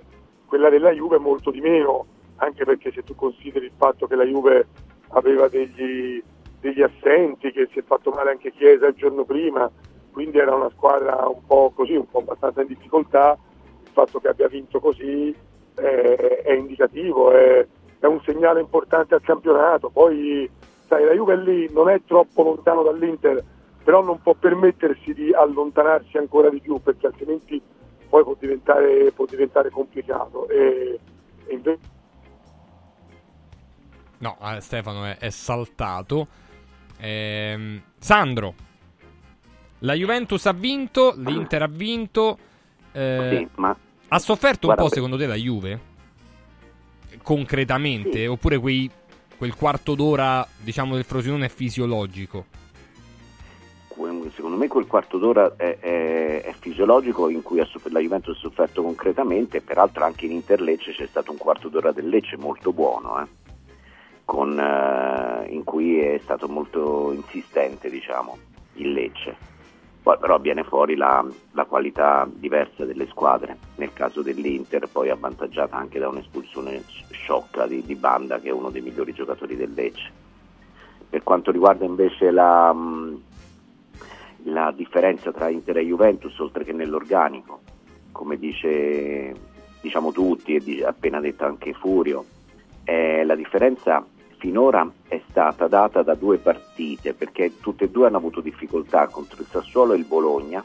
La differenza l'aveva scavata che la- l'Inter aveva vinto a Bergamo con l'Atalanta, la Juventus aveva pareggiato, poi la Juventus ha pareggiato a Genova ed è proprio a Genova che va a giocare l'Inter adesso sabato e quindi vediamo se viene confermata questa differenza oppure se l'Inter evidentemente supponiamo pareggia a Genova, poi che cosa fa la Juventus contro la Roma in caso che ripetano i risultati fatti fino ad ora l'una e l'altra eh, ritornerebbero due punti di, di distacco. Stefano Agresti, dicevi, intanto riprendiamo anche il Bomber. Ciao Bomber, ben trovato. Stefano, che ti no, abbiamo non so dove perso? siamo, arriva- dove siamo arrivati, dicevo che ehm, appunto eh, la partita della Juve era più difficile anzi era una partita difficile, non più difficile. Il Frosinone in casa aveva perso soltanto contro il Napoli nella prima giornata, poi non l'aveva più perso. È una squadra in forma, in condizione, con la testa giusta, con la mentalità giusta. Eh, la Juve ha vinto anche con merito, ha sofferto, ha saputo soffrire. Eh, il segnale importante è arrivato anche da Vlaovic perché il gol che ha segnato è stato un gol veramente eh, importante, poi si è creato delle altre occasioni e, e, la Juve così rimane agganciata all'Inter perché, perché la Juve, dicevo, eh, è abbastanza vicina all'Inter, però non può permettersi eh, di, di, perdere alto terreno, altrimenti può diventare complicato. E il Frosinone era una tappa, una tappa abbastanza difficile, e un'altra difficile ce l'avrà il 30 perché la Roma che abbiamo visto contro il Napoli è una Roma che, che insomma, è una Roma che da parte della Juve va temuta, insomma, ecco, va temuta. Ecco, insomma, Bomber, Bomber, che differenze ci sono tra la vittoria dell'Inter e quella della Juventus a livello mentale? Ma direi che poca differenza. Le due squadre sono consapevoli delle proprie forze, però devo dire che rispettano anche gli avversari, gli avversari che possono sempre crearti delle insidie Diceva bene Sandro, io l'ho vista un po' la partita dell'Inter, a un certo punto il Lecce aveva la partita quasi in mano, eh. è chiaro che poi la squadra inferiore non ha quel, quel, quel, quell'acuto che gli permette di, di pareggiare e di mettere in difficoltà la, la, prima della classe. Cosa che è successa un po' di più a Frosinone, dove la squadra di Francesco eh, finché ha questo entusiasmo deve stare attento però, eh, perché poi ci manca poco a farsi risucchiare, io non glielo auguro assolutamente Ehm, però la, la, compattezza della Juve viene fuori no, in questo tipo di partite e secondo me adesso loro hanno anche questa sicurezza nel poter in, in qualsiasi modo e maniera risolverti una situazione.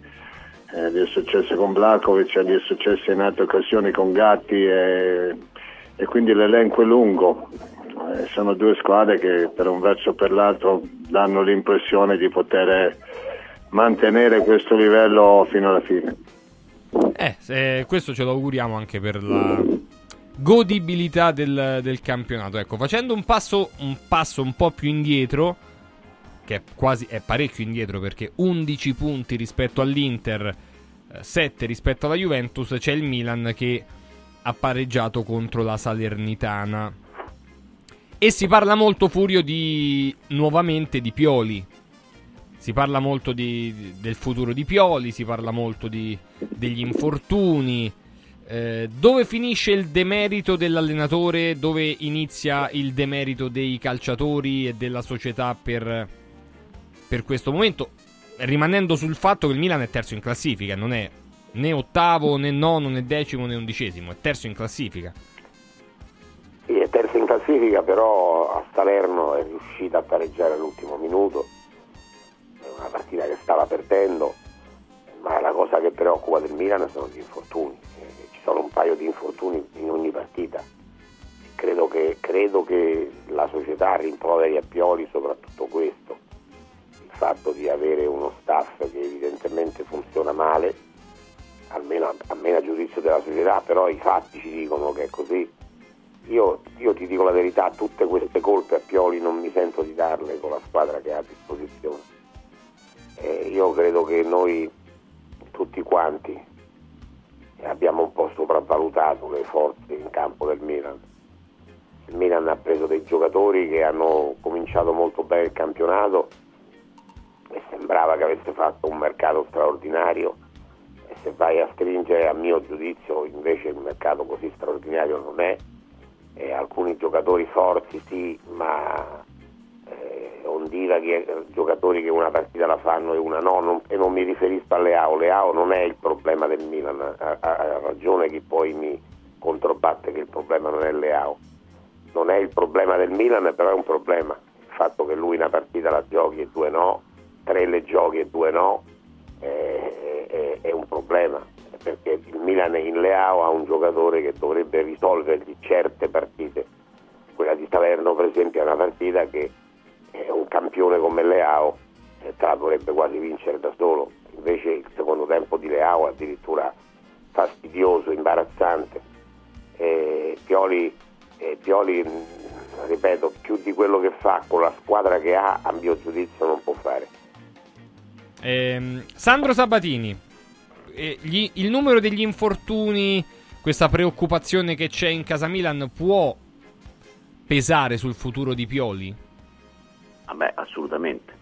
Ha già pesato. la- Sai, Pioli si, si- si salva mangia il, il- il panettone in, in tutti i sensi sulla panchina del, del Milan per due motivi, da quello che mi risulta. Il primo è che Ibrahimovic non se l'è sentita di fare pollice verso, eh, mettendo al suo posto almeno adesso, eh, a stagione ancora molto lontana dalla fine, Abate con la primavera perché sarebbe stato comunque un salto nel, nel vuoto, un salto della Eh beh. disperazione. Eh.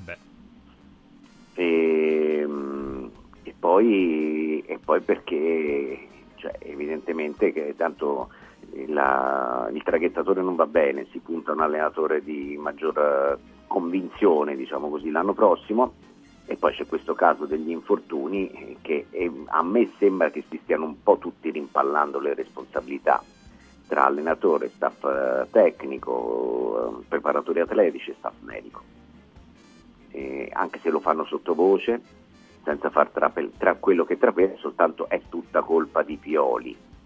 Però evidentemente anche lui non avrà tutte le colpe se resta al suo posto e non viene indicato un, un, um, uno, al posto, uno al suo posto, un nuovo medico, un nuovo preparatore atletico, un nuovo... ecco, questa cosa così. Poi che Pioli possa fare mh, di me di più, secondo me mh, sì, mh, cioè, è chiaro che se considera la squadra al completo può fare di più, con tutti questi infortuni che ha avuto, secondo me i numeri per ora sono ancora accettabili, sufficienti per Pioli, ecco. compresa l'eliminazione dalla Champions che comunque si è verificata comunque con l'ammissione all'Europa League e parliamoci chiaro, questo Milan in apertura, in sede di pronostico per quel girone era comunque indicato come terza squadra, eh, non, come tra le prim- non tra le prime due sicuramente. Ah sì sì, eh, poi eh, ricordiamo pure che il Milan è uscito per differenza reti eh, con, con il Paris Saint Germain, non è che ha fatto proprio un girone terribile, sì, l'inizio è stato non, non dei migliori con due pareggi senza gol, dove però in realtà poteva, poteva, anche aver, poteva anche segnare perché il Milan ne ha avute di occasioni, soprattutto a Dortmund, e poi dopo un po', un po' così e così. Stefano Agresti, Milan terzo, ma allenatore molto, diciamo, col, col mirino puntato e non per fargli i complimenti, ecco. Ma sì, io penso che penso francamente che Pioli, io non so, cioè Pioli secondo me è, è da indicare come responsabile delle difficoltà del Milan nel caso in cui eh, noi decidiamo, eh, il Milan decida che è lui quello che, eh, che ha la responsabilità di tutti gli infortuni che il Milan ha sofferto. Allora se noi pensiamo questo, allora eh, va bene. Se noi pensiamo invece che il Milan eh, non sia eh, che, che la responsabilità non sia di Pioli allora diventa differente. Cioè, eh, perché i risultati del Milan non sono risultati così, così negativi. Io non penso che siano così negativi i risultati del Milan. Cioè, sono risultati eh, che uno si poteva aspettare migliori. Io credo che lui paghi molto io penso che lui paghi molto il fatto di avere ehm, eh, come dire eh, di avere perso molti derby di avere perso troppi derby. Io credo che questo incida moltissimo. Eh, però, però ecco, se noi andiamo a vedere i risultati del Milan non sono così peggiori rispetto a quelli che, cioè ora onestamente se il Milan, ma è comunque eh, il Milan è dietro soltanto all'Inter e alla Juve in campionato. In Champions League hai ricordato giustamente che ha sbagliato delle occasioni, ha sbagliato dei gol, ma diciamo che anche che se al Paris Saint Germain non avessero concesso quel calcio di rigore inventato, il, il, eh, il Milan sarebbe ancora in corsa.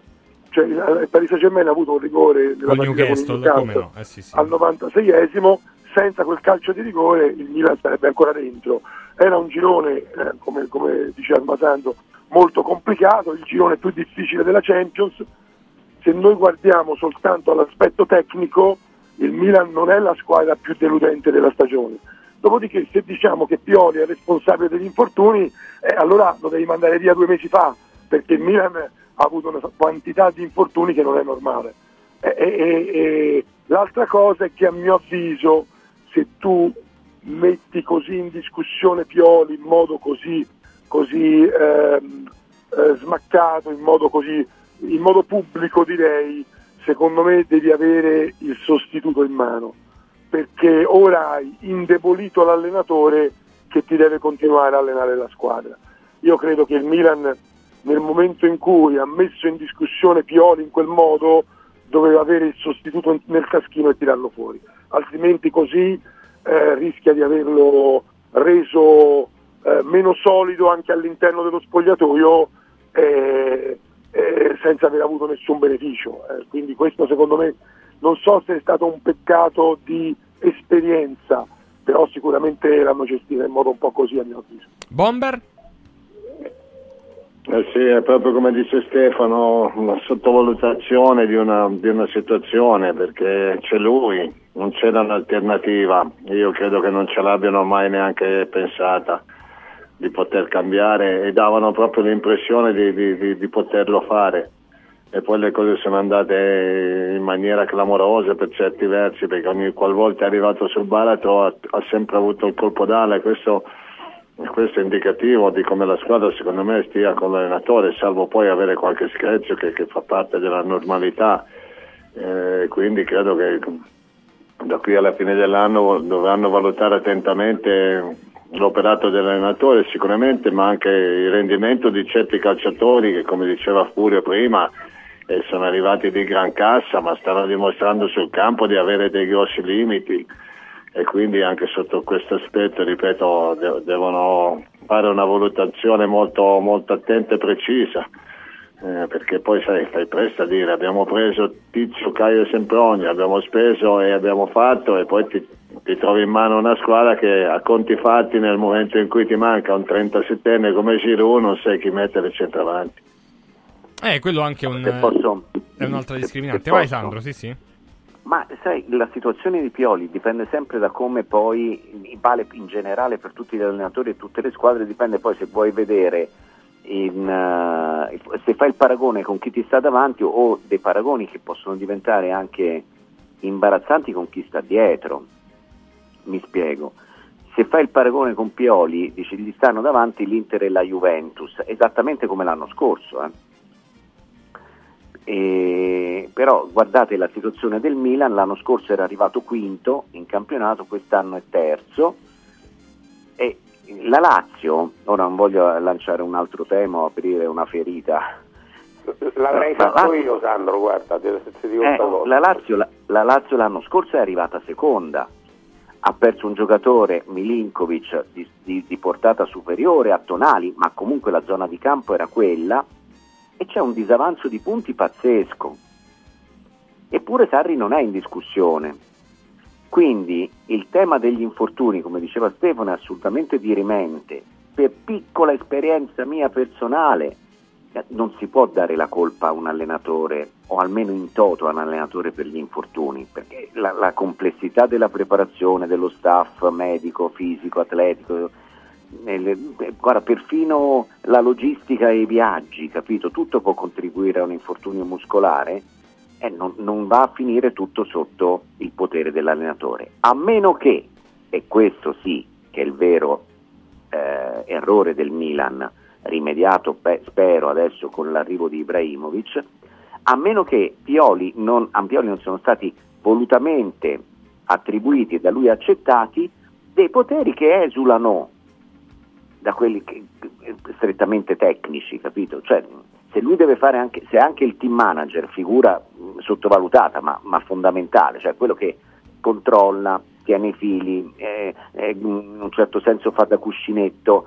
ehm, insomma è importante, se gli viene dato anche quello, allora eh, capito, se, Pio- se Pioli deve preoccuparsi anche de- de- del figlio, de- se ha trovato Giroud ha trovato l'asilo per il figlio, o, o- eh, allora è sbagliato tutto il progetto Milan, tutto il progetto Milan. Eh, tu dici non, è, non può essere soltanto demerito io- di uno. Ma è- No, ma io infatti volevo, Sandro mi ha preceduto, eh, perché io avrei detto non è, non è l'allenatore eh, da questo punto di vista, eh, per il vizio esonero, che, che ha fatto peggio. Ce ne sono alcuni in Serie A, guardando dietro, non davanti, che hanno fatto secondo me peggio di Pioli, eh, però non sono in discussione. Eh, ragazzi, cioè, voi pensate, pensate alla Lazio, l'ha detto già eh, Sandro, ma pensate al Napoli. Eh, Mazzari sta facendo peggio di Garzia. eh. Il Napoli che abbiamo visto a Roma è una squadra imbarazzante. Eh, quindi voglio dire, eppure si discute solo di Pioli. Ma no- noi abbiamo in mente il Milan delle primissime giornate e allora sembrava che il Milan potesse contrastare l'Inter più della Juventus, ma non è così nei fatti, ma non è così nelle... Ragazzi, il Milan non ce l'ha l'organico che c'ha, la che c'ha l'Inter, non ce l'ha. È una squadra se- certamente inferiore all'Inter come organico. Quindi voglio dire, tutto sommato il Milan eh, più o meno sta dove deve stare, ma dove volete che stia il Milan?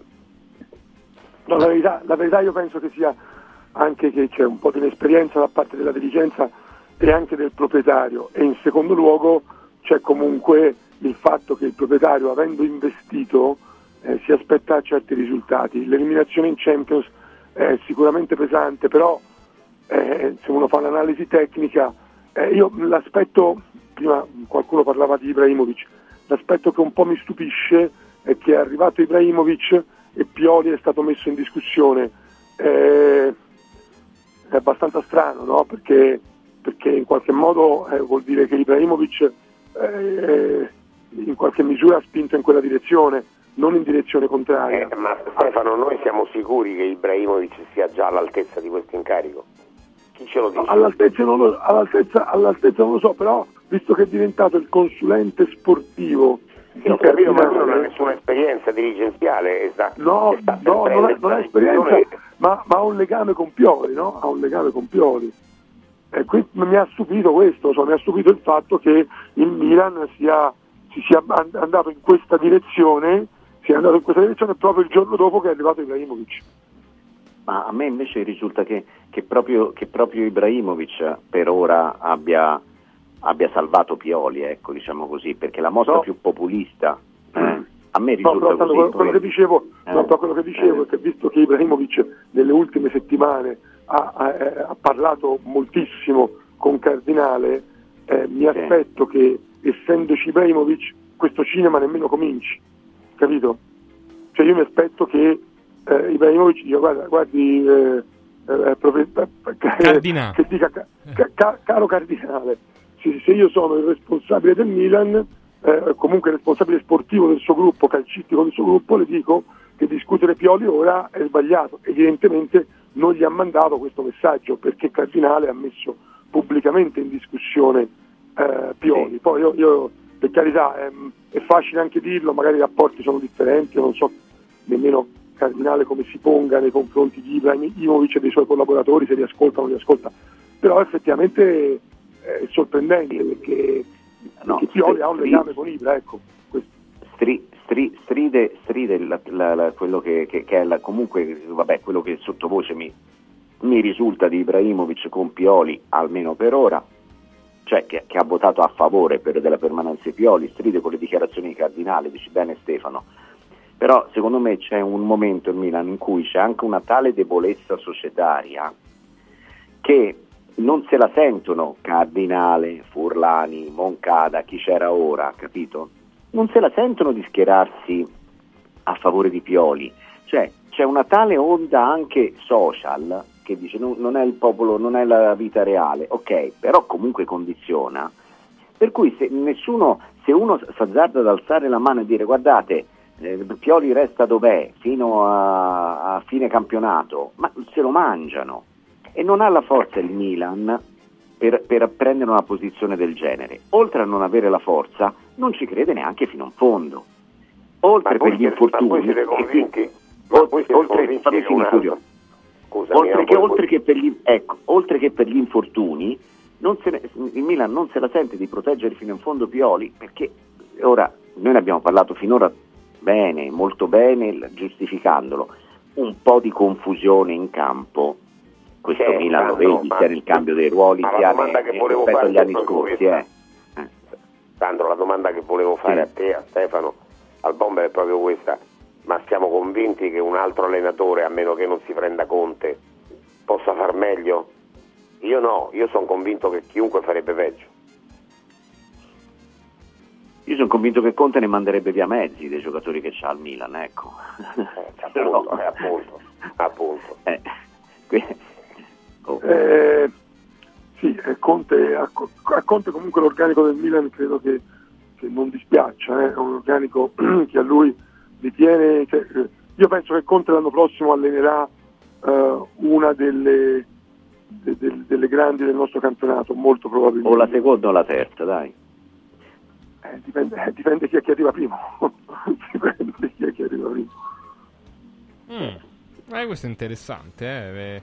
No, io considero con la classifica attuale. Ah, con la classifica attuale, con la classifica attuale penso più la terza che la seconda, poi dipende come viene valutato anche il lavoro di Allegri, ma penso che, che, insomma, Allegri stia facendo quello che la società gli chiede, per cui anche se magari lui dice, lui pensa a fine anno me ne vado, però io credo che possa anche rimanere se la stagione dovesse finire così, poi sai ci sono tante sfaccettature nella stagione, eh, magari lotti per lo scudetto fino a tre giornate dalla fine, magari invece no, però ecco, con la classifica attuale è chiaro che lo vedo più sulla panchina della terza che della seconda. Eh, poi staremo a vedere. Intanto Conte probabilmente tornerà ad allenare, quindi speriamo di riaccoglierlo in Italia. Allora, saluto Sandro Sabatini. Ciao Sandro. Ciao. Ciao, Buona ciao. continuazione di, di giornata. Gli altri restino per cortesia, perché tra poco ce ne andiamo sulle eh, romane, quindi sulla partita della Roma col Napoli e sulla Lazio che ha vinto ad Empoli, cercando di capire se magari faranno anche qualche cosa sul mercato. A tra poco. Radio Radio Mattino Caro Babbo Natale, quest'anno vorrei tanto rendere speciale il Natale. Oh oh oh! Merry Christmas! Da Occhiali in Cantiere, il Natale è già speciale con il 50% di sconto su tutti gli occhiali, da vista e da sole. Affrettati! La magia degli sconti di Natale è fino al 31 dicembre! Buone feste da Occhiali in Cantiere, Capena, Colleferro, Frosinone! Villa Mafalda, il punto di riferimento a Roma per la tua salute. A Villa Mafalda l'esperienza medica incontra l'alta tecnologia. Una proposta completa di prestazioni eseguite in totale comfort e sicurezza. Esami diagnostici con le strumentazioni più all'avanguardia. Chirurgia endoscopica e robotica per interventi meno invasivi e una guarigione più rapida. Assistenza medica 24 ore su 24 tutto l'anno, compreso i festivi. Villa Mafalda è in via Monte delle Gioie 5 a Roma. villamafalda.com. Convenzionata con le maggiori compagnie assicurative. Una speciale convenzione è riservata agli ascoltatori Radio Radio.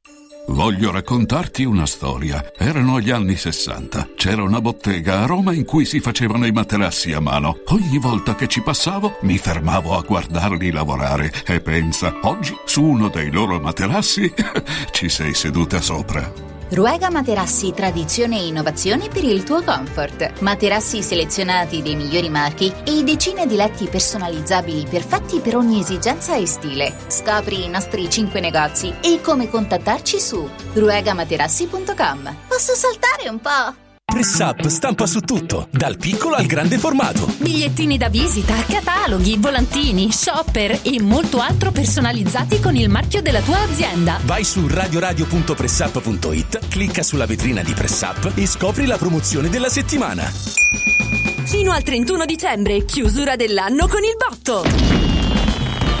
Sconti fino al 75% su tutto il catalogo. Vai su radioradio.pressup.it, il tuo stampatore online. Basta fatica e mai più plastica.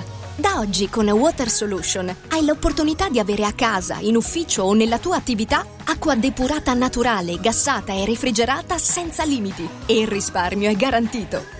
Per saperne di più, chiama Water Solution all'800 82 66 88 per ricevere un'analisi gratuita della tua acqua. Water Solution, soluzioni green per una corretta purificazione delle acque.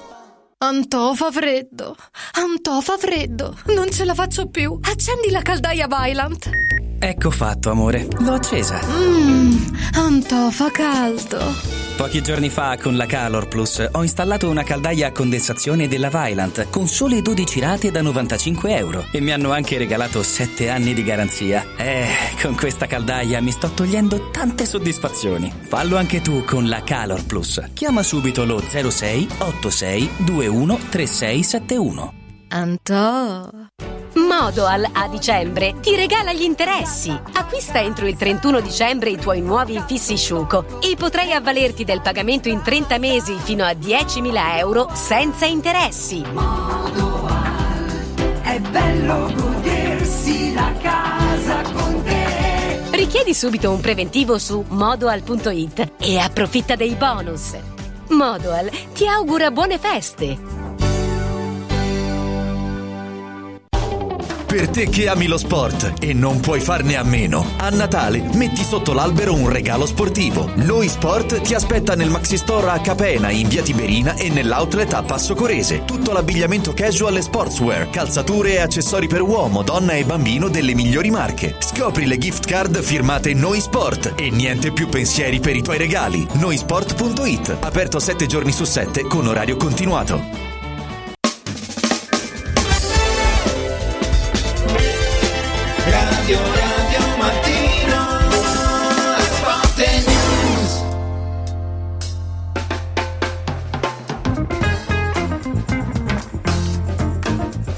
Allora, la domanda che si fanno in molti pensando alla partita eh, Roma-Napoli è questa, dato che l'abbiamo fatta anche prima. Chi ha ragione Furio secondo te tra Mourinho e Mazzarri?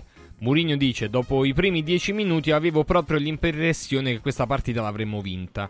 Mentre, ma- mentre Mazzarri dice, eh, prima di perdere l'autobus e quindi di dover tornare a Napoli in taxi, ehm, i dati, i numeri dicevano che, che noi saremmo dovuti passare in vantaggio e che abbiamo avuto supremazia nel gioco e avremmo meritato di più. Ma secondo me il Napoli non ha avuto mai il pallino per vincere la partita, no.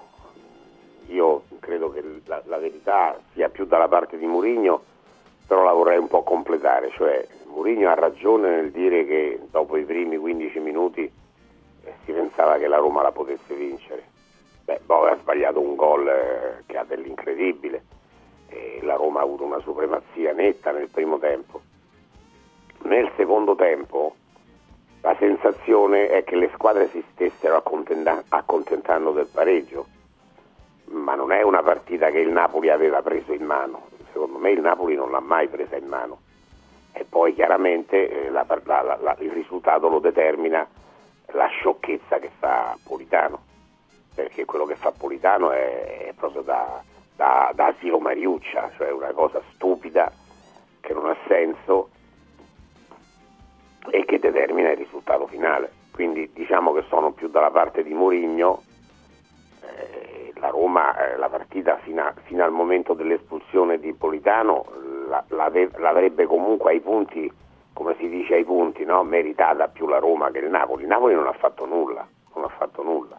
Poi è chiaro che la partita prende una piega perché il Napoli prima rimane in 10 Poi e, in la, nove. e la Roma fa gol, poi in 9, addirittura il finale in 8 perché Nathan era infortunato, infatti starà fuori due mesi, e quindi quella non ha più storia, però ripeto, io sono questa volta più dalla parte di Mourinho che di Mazzarri. Stefano, che vittoria è questa della Roma? Che vittoria è stata contro il Napoli? No, beh, è una vittoria mm, meritata, nettamente meritata a mio avviso. Eh, io sono totalmente dalla parte di Mourinho nell'analisi della partita. Eh, quando Mazzarri dice che i numeri sostengono il Napoli, io penso che si riferisca al possesso palla, però sai, il possesso palla tante volte diciamo che quando è sterile è inutile averlo. Il Napoli nel primo tempo credo abbia avuto il 63% del possesso palla, eh, ma, non, ma non ha creato mezza occasione, non una occasione, non ne ha creata neanche mezza. E allora io credo che sia, che sia nettamente dalla parte di Mourinho la, la ragione nell'analisi della partita. La Roma ha avuto due occasioni importanti, c'è stata la traversa scheggiata da Bove, e c'è stata l'occasione, quella veramente clamorosa, sempre per Bove che ha giocato una buonissima partita, lì si è mangiato un gol incredibile, eh, però è stata, è stata la Roma a determinare, a avere le occasioni vere. Il Napoli anche quando poi all'inizio del secondo tempo la partita si è un po' riequilibrata, anche quando poi è rimasto in 10 e si è buttato in avanti diciamo alla disperata, eh, non ha mai avuto un'occasione. Poi io non so se sia stata l'espulsione di Politano a decidere la partita, certo è che la Roma secondo me l'ha meritata completamente la vittoria, tra l'altro è stata proprio la vittoria di Mourinho se ci pensi, perché nell'azione del gol entrano i quattro calciatori che, che lui ha messo in campo, perché il cross lo fa Selic, eh, Azmoun calcia in porta e viene ribattuto e poi c'è la, la, la svirgolata di Asharawi, quella ovviamente che penso non avesse previsto nemmeno Mourinho e c'è il gol di Pellegrini, sono i quattro giocatori che erano appena entrati in campo. Bomber, è una partita. Io Ci, ci scrive un amico: non avete il coraggio di dire che è stata una partita altamente condizionata dall'arbitraggio. Eh, certo, come quella, con, come quella con la Fiorentina, dove la Roma ha finito in 9, questa volta è toccata al Napoli. Io penso che più in generale bisogna stare molto attenti, i calciatori in campo soprattutto, a non commettere sciocchezze perché ogni minimo errore ti può costare veramente molto caro. Eh, devo dire che secondo me la chiave, è stata, eh, la chiave è stata lasciare fuori Pellegrini inizialmente. Sembrava paradossale no, che il capitano potesse partire dalla panchina. Invece a conti fatti credo che, che quella, quella, quell'intuizione, quella mossa lì sia stata determinante. Perché io, cuor mio, pensavo che in mezzo al campo la Roma potesse soffrire molto di più la qualità, la fisicità de- de- del Napoli, invece così non è stato. Non è stato, il centrocampo della Roma ha giocato bene, ha tenuto botta a livello fisico, ha recuperato diversi palloni, ha dato compattezza, ha dato copertura anche a- a- al pacchetto arretrato ed è stato capace anche di proporsi con bola in avanti, quindi io credo che la, la chiave sia stata quella e poi chiaramente, ripeto, non puoi più permetterti nessun tipo di, di- di- di ingenuità come ha fatto Politano, nella stessa maniera in cui esce Zaneschi qualche settimana fa la Fiorentina agguanta una partita che, che gli stava sfuggendo dalle mani, in questo caso è successo esattamente l'incontrario. Eh, Mazzarri, in- è vero che il- lo spettro di partite è più ampio, quello di, di Rudy Garcia rispetto a quello di Mazzarri, ma eh, qualcuno dice Furio Mazzarri sta facendo peggio di Rudy Garcia, Eh sì, è vero. anche se le partite del, del Napoli di Mazzarri sono Sì, state più sono complicate. diverse, eh. sono queste, però, però sta facendo male. Ma ti dico una cosa, Francesco, non ne sento parlare.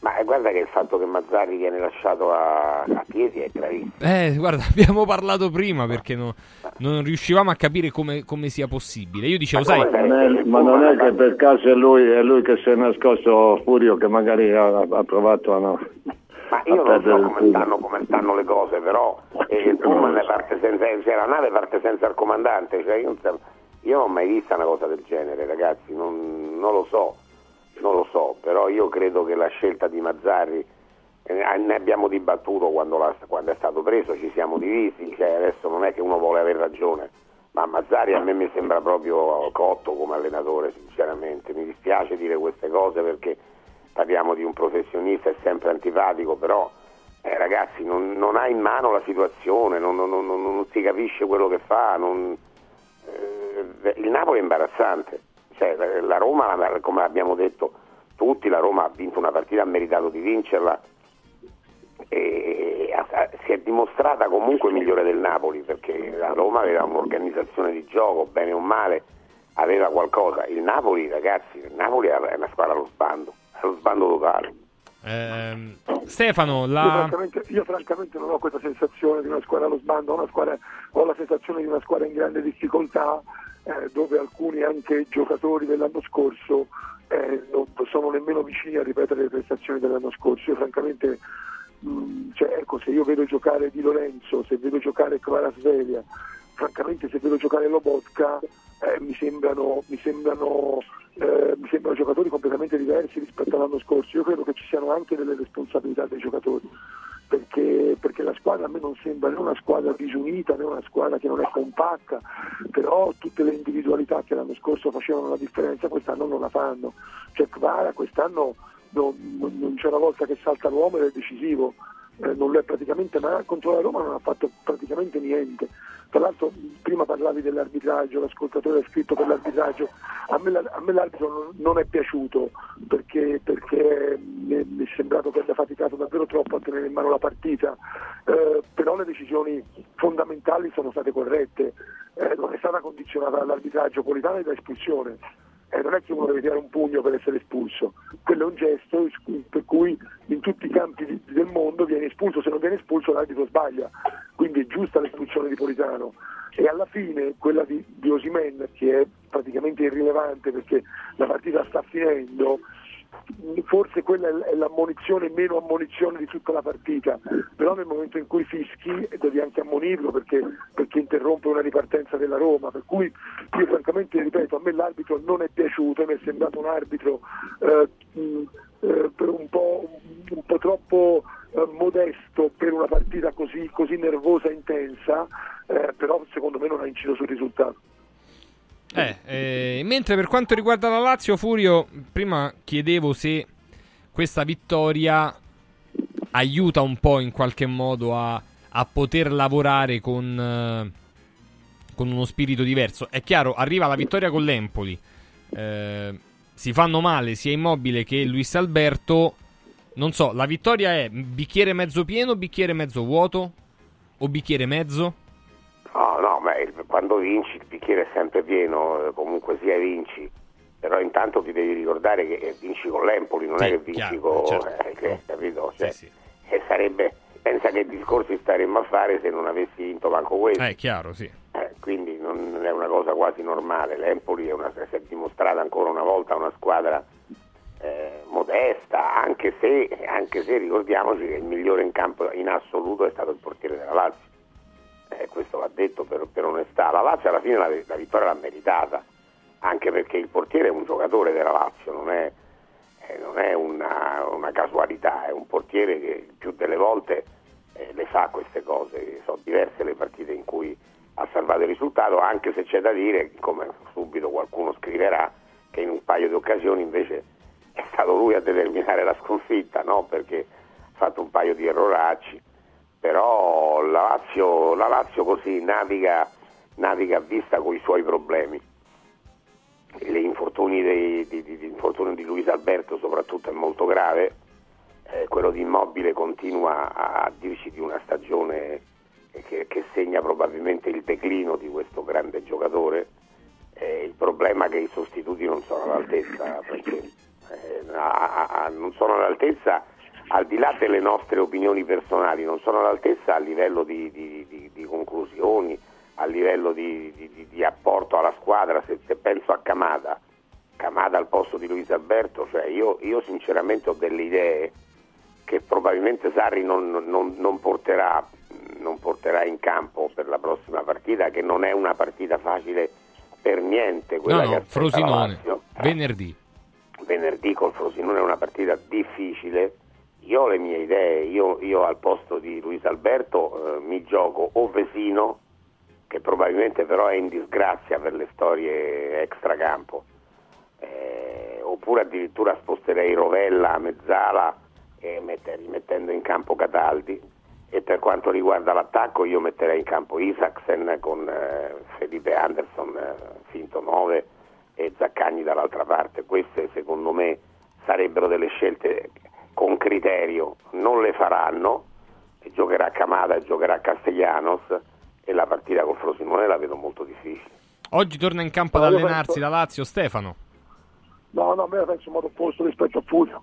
Cioè io penso che, che ora, considerati gli infortuni, invece Sarri abbia quasi il dovere di fare, di fare l'aziendalista fino in fondo.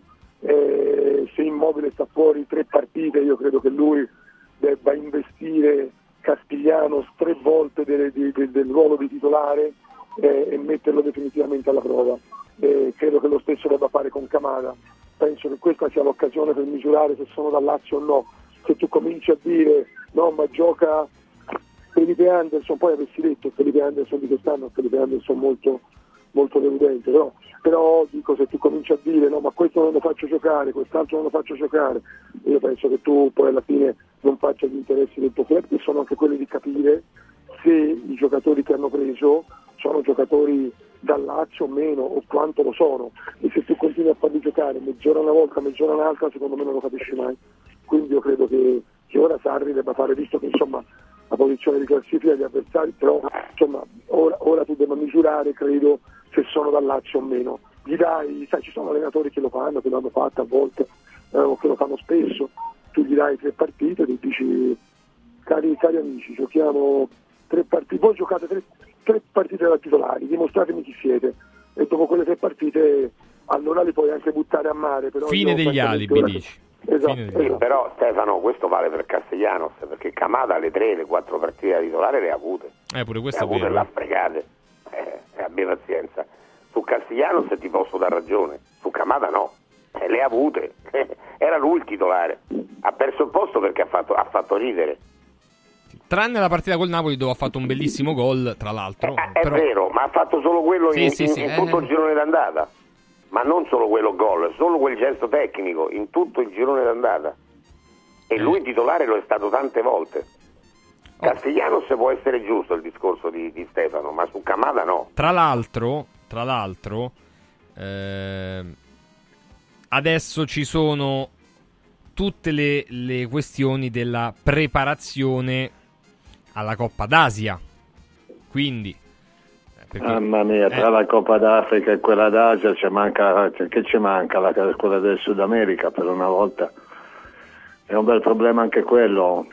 Io per quanto riguarda la Lazio sono, eh, sono d'accordo con, con tutte e due, nel senso che in questo momento mm, aziendalista o un aziendalista devi, devi trovare il modo di fare, di fare più punti possibili.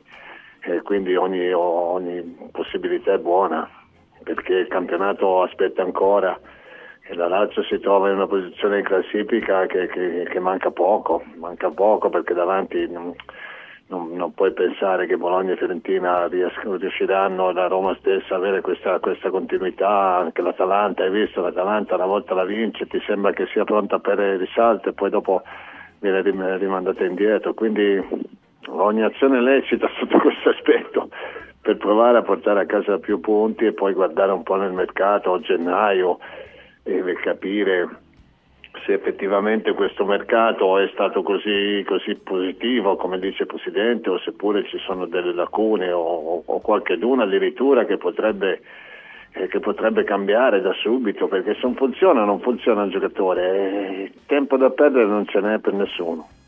Ah no, eh, non, non ti puoi permettere in questo momento assolutamente di, di No, ma, perdere sai tempo. perché, ma io sai perché facevo la proposta che ho fatto? Per, per due motivi. Uno, perché mi sembra che Isaacsen sia il giocatore più brillante della Beh, Lazio. in rampa sì. Mm, E quindi almeno a livello di po'. condizione fisica sì, non c'è dubbio. Esatto, esatto. Il due perché la Lazio dello scorso anno, che aveva già il problema di immobile, ha fatto le più belle partite con Felipe Anderson centravanti.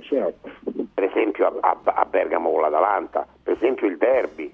Tutte partite in cui Felipe Anderson ha fatto la differenza addirittura. È vero, quest'anno non sta giocando a quei livelli, però, però il ruolo lo, lo- lo copre bene perché sembra. Però ha ragione anche Stefano nel discorso di Castellanos, ha ragione, ma non, non su Camada. Camada secondo me le ha fallite tutte e le, e le occasioni le ha avute tutte, ne ha fatte 6-7 consecutive da titolare, ha fatto veramente male. Quindi io credo che un giocatore come Vesino, che adesso non so perché non lo tengano più in considerazione, cioè, lo- non Eh. so, lo so perché, però è sbagliato. Eh, se l'hai reintegrato deve essere integrato al 100%. Io punterei più su un giocatore del genere. Eh, ci potrebbero essere delle, delle sorprese, magari col Frosinone, vediamo. Partita tra pochi giorni, eh, perché oggi è martedì, si gioca venerdì e sabato, poi c'è Capodanno, eccetera, eccetera, ma tanto non ci si ferma mai. Allora, vi ringrazio a tutti, grazie Furio, grazie Stefano, grazie Bomber, buona continuazione di mattinata, mi raccomando, tra poco Raucci che qua non troviamo un caffè da nessuna parte del mondo. Roma, ah, c'è, ah, vabbè, allora vedi. Raucci l'ha trovato. Noi non l'abbiamo trovati, Raucci l'ha trovati. Perfetto. Grazie a tutti. Arriva un giorno speciale, benissimo, con Raucci e tutti gli altri Tozzi, eccetera. Tra poco.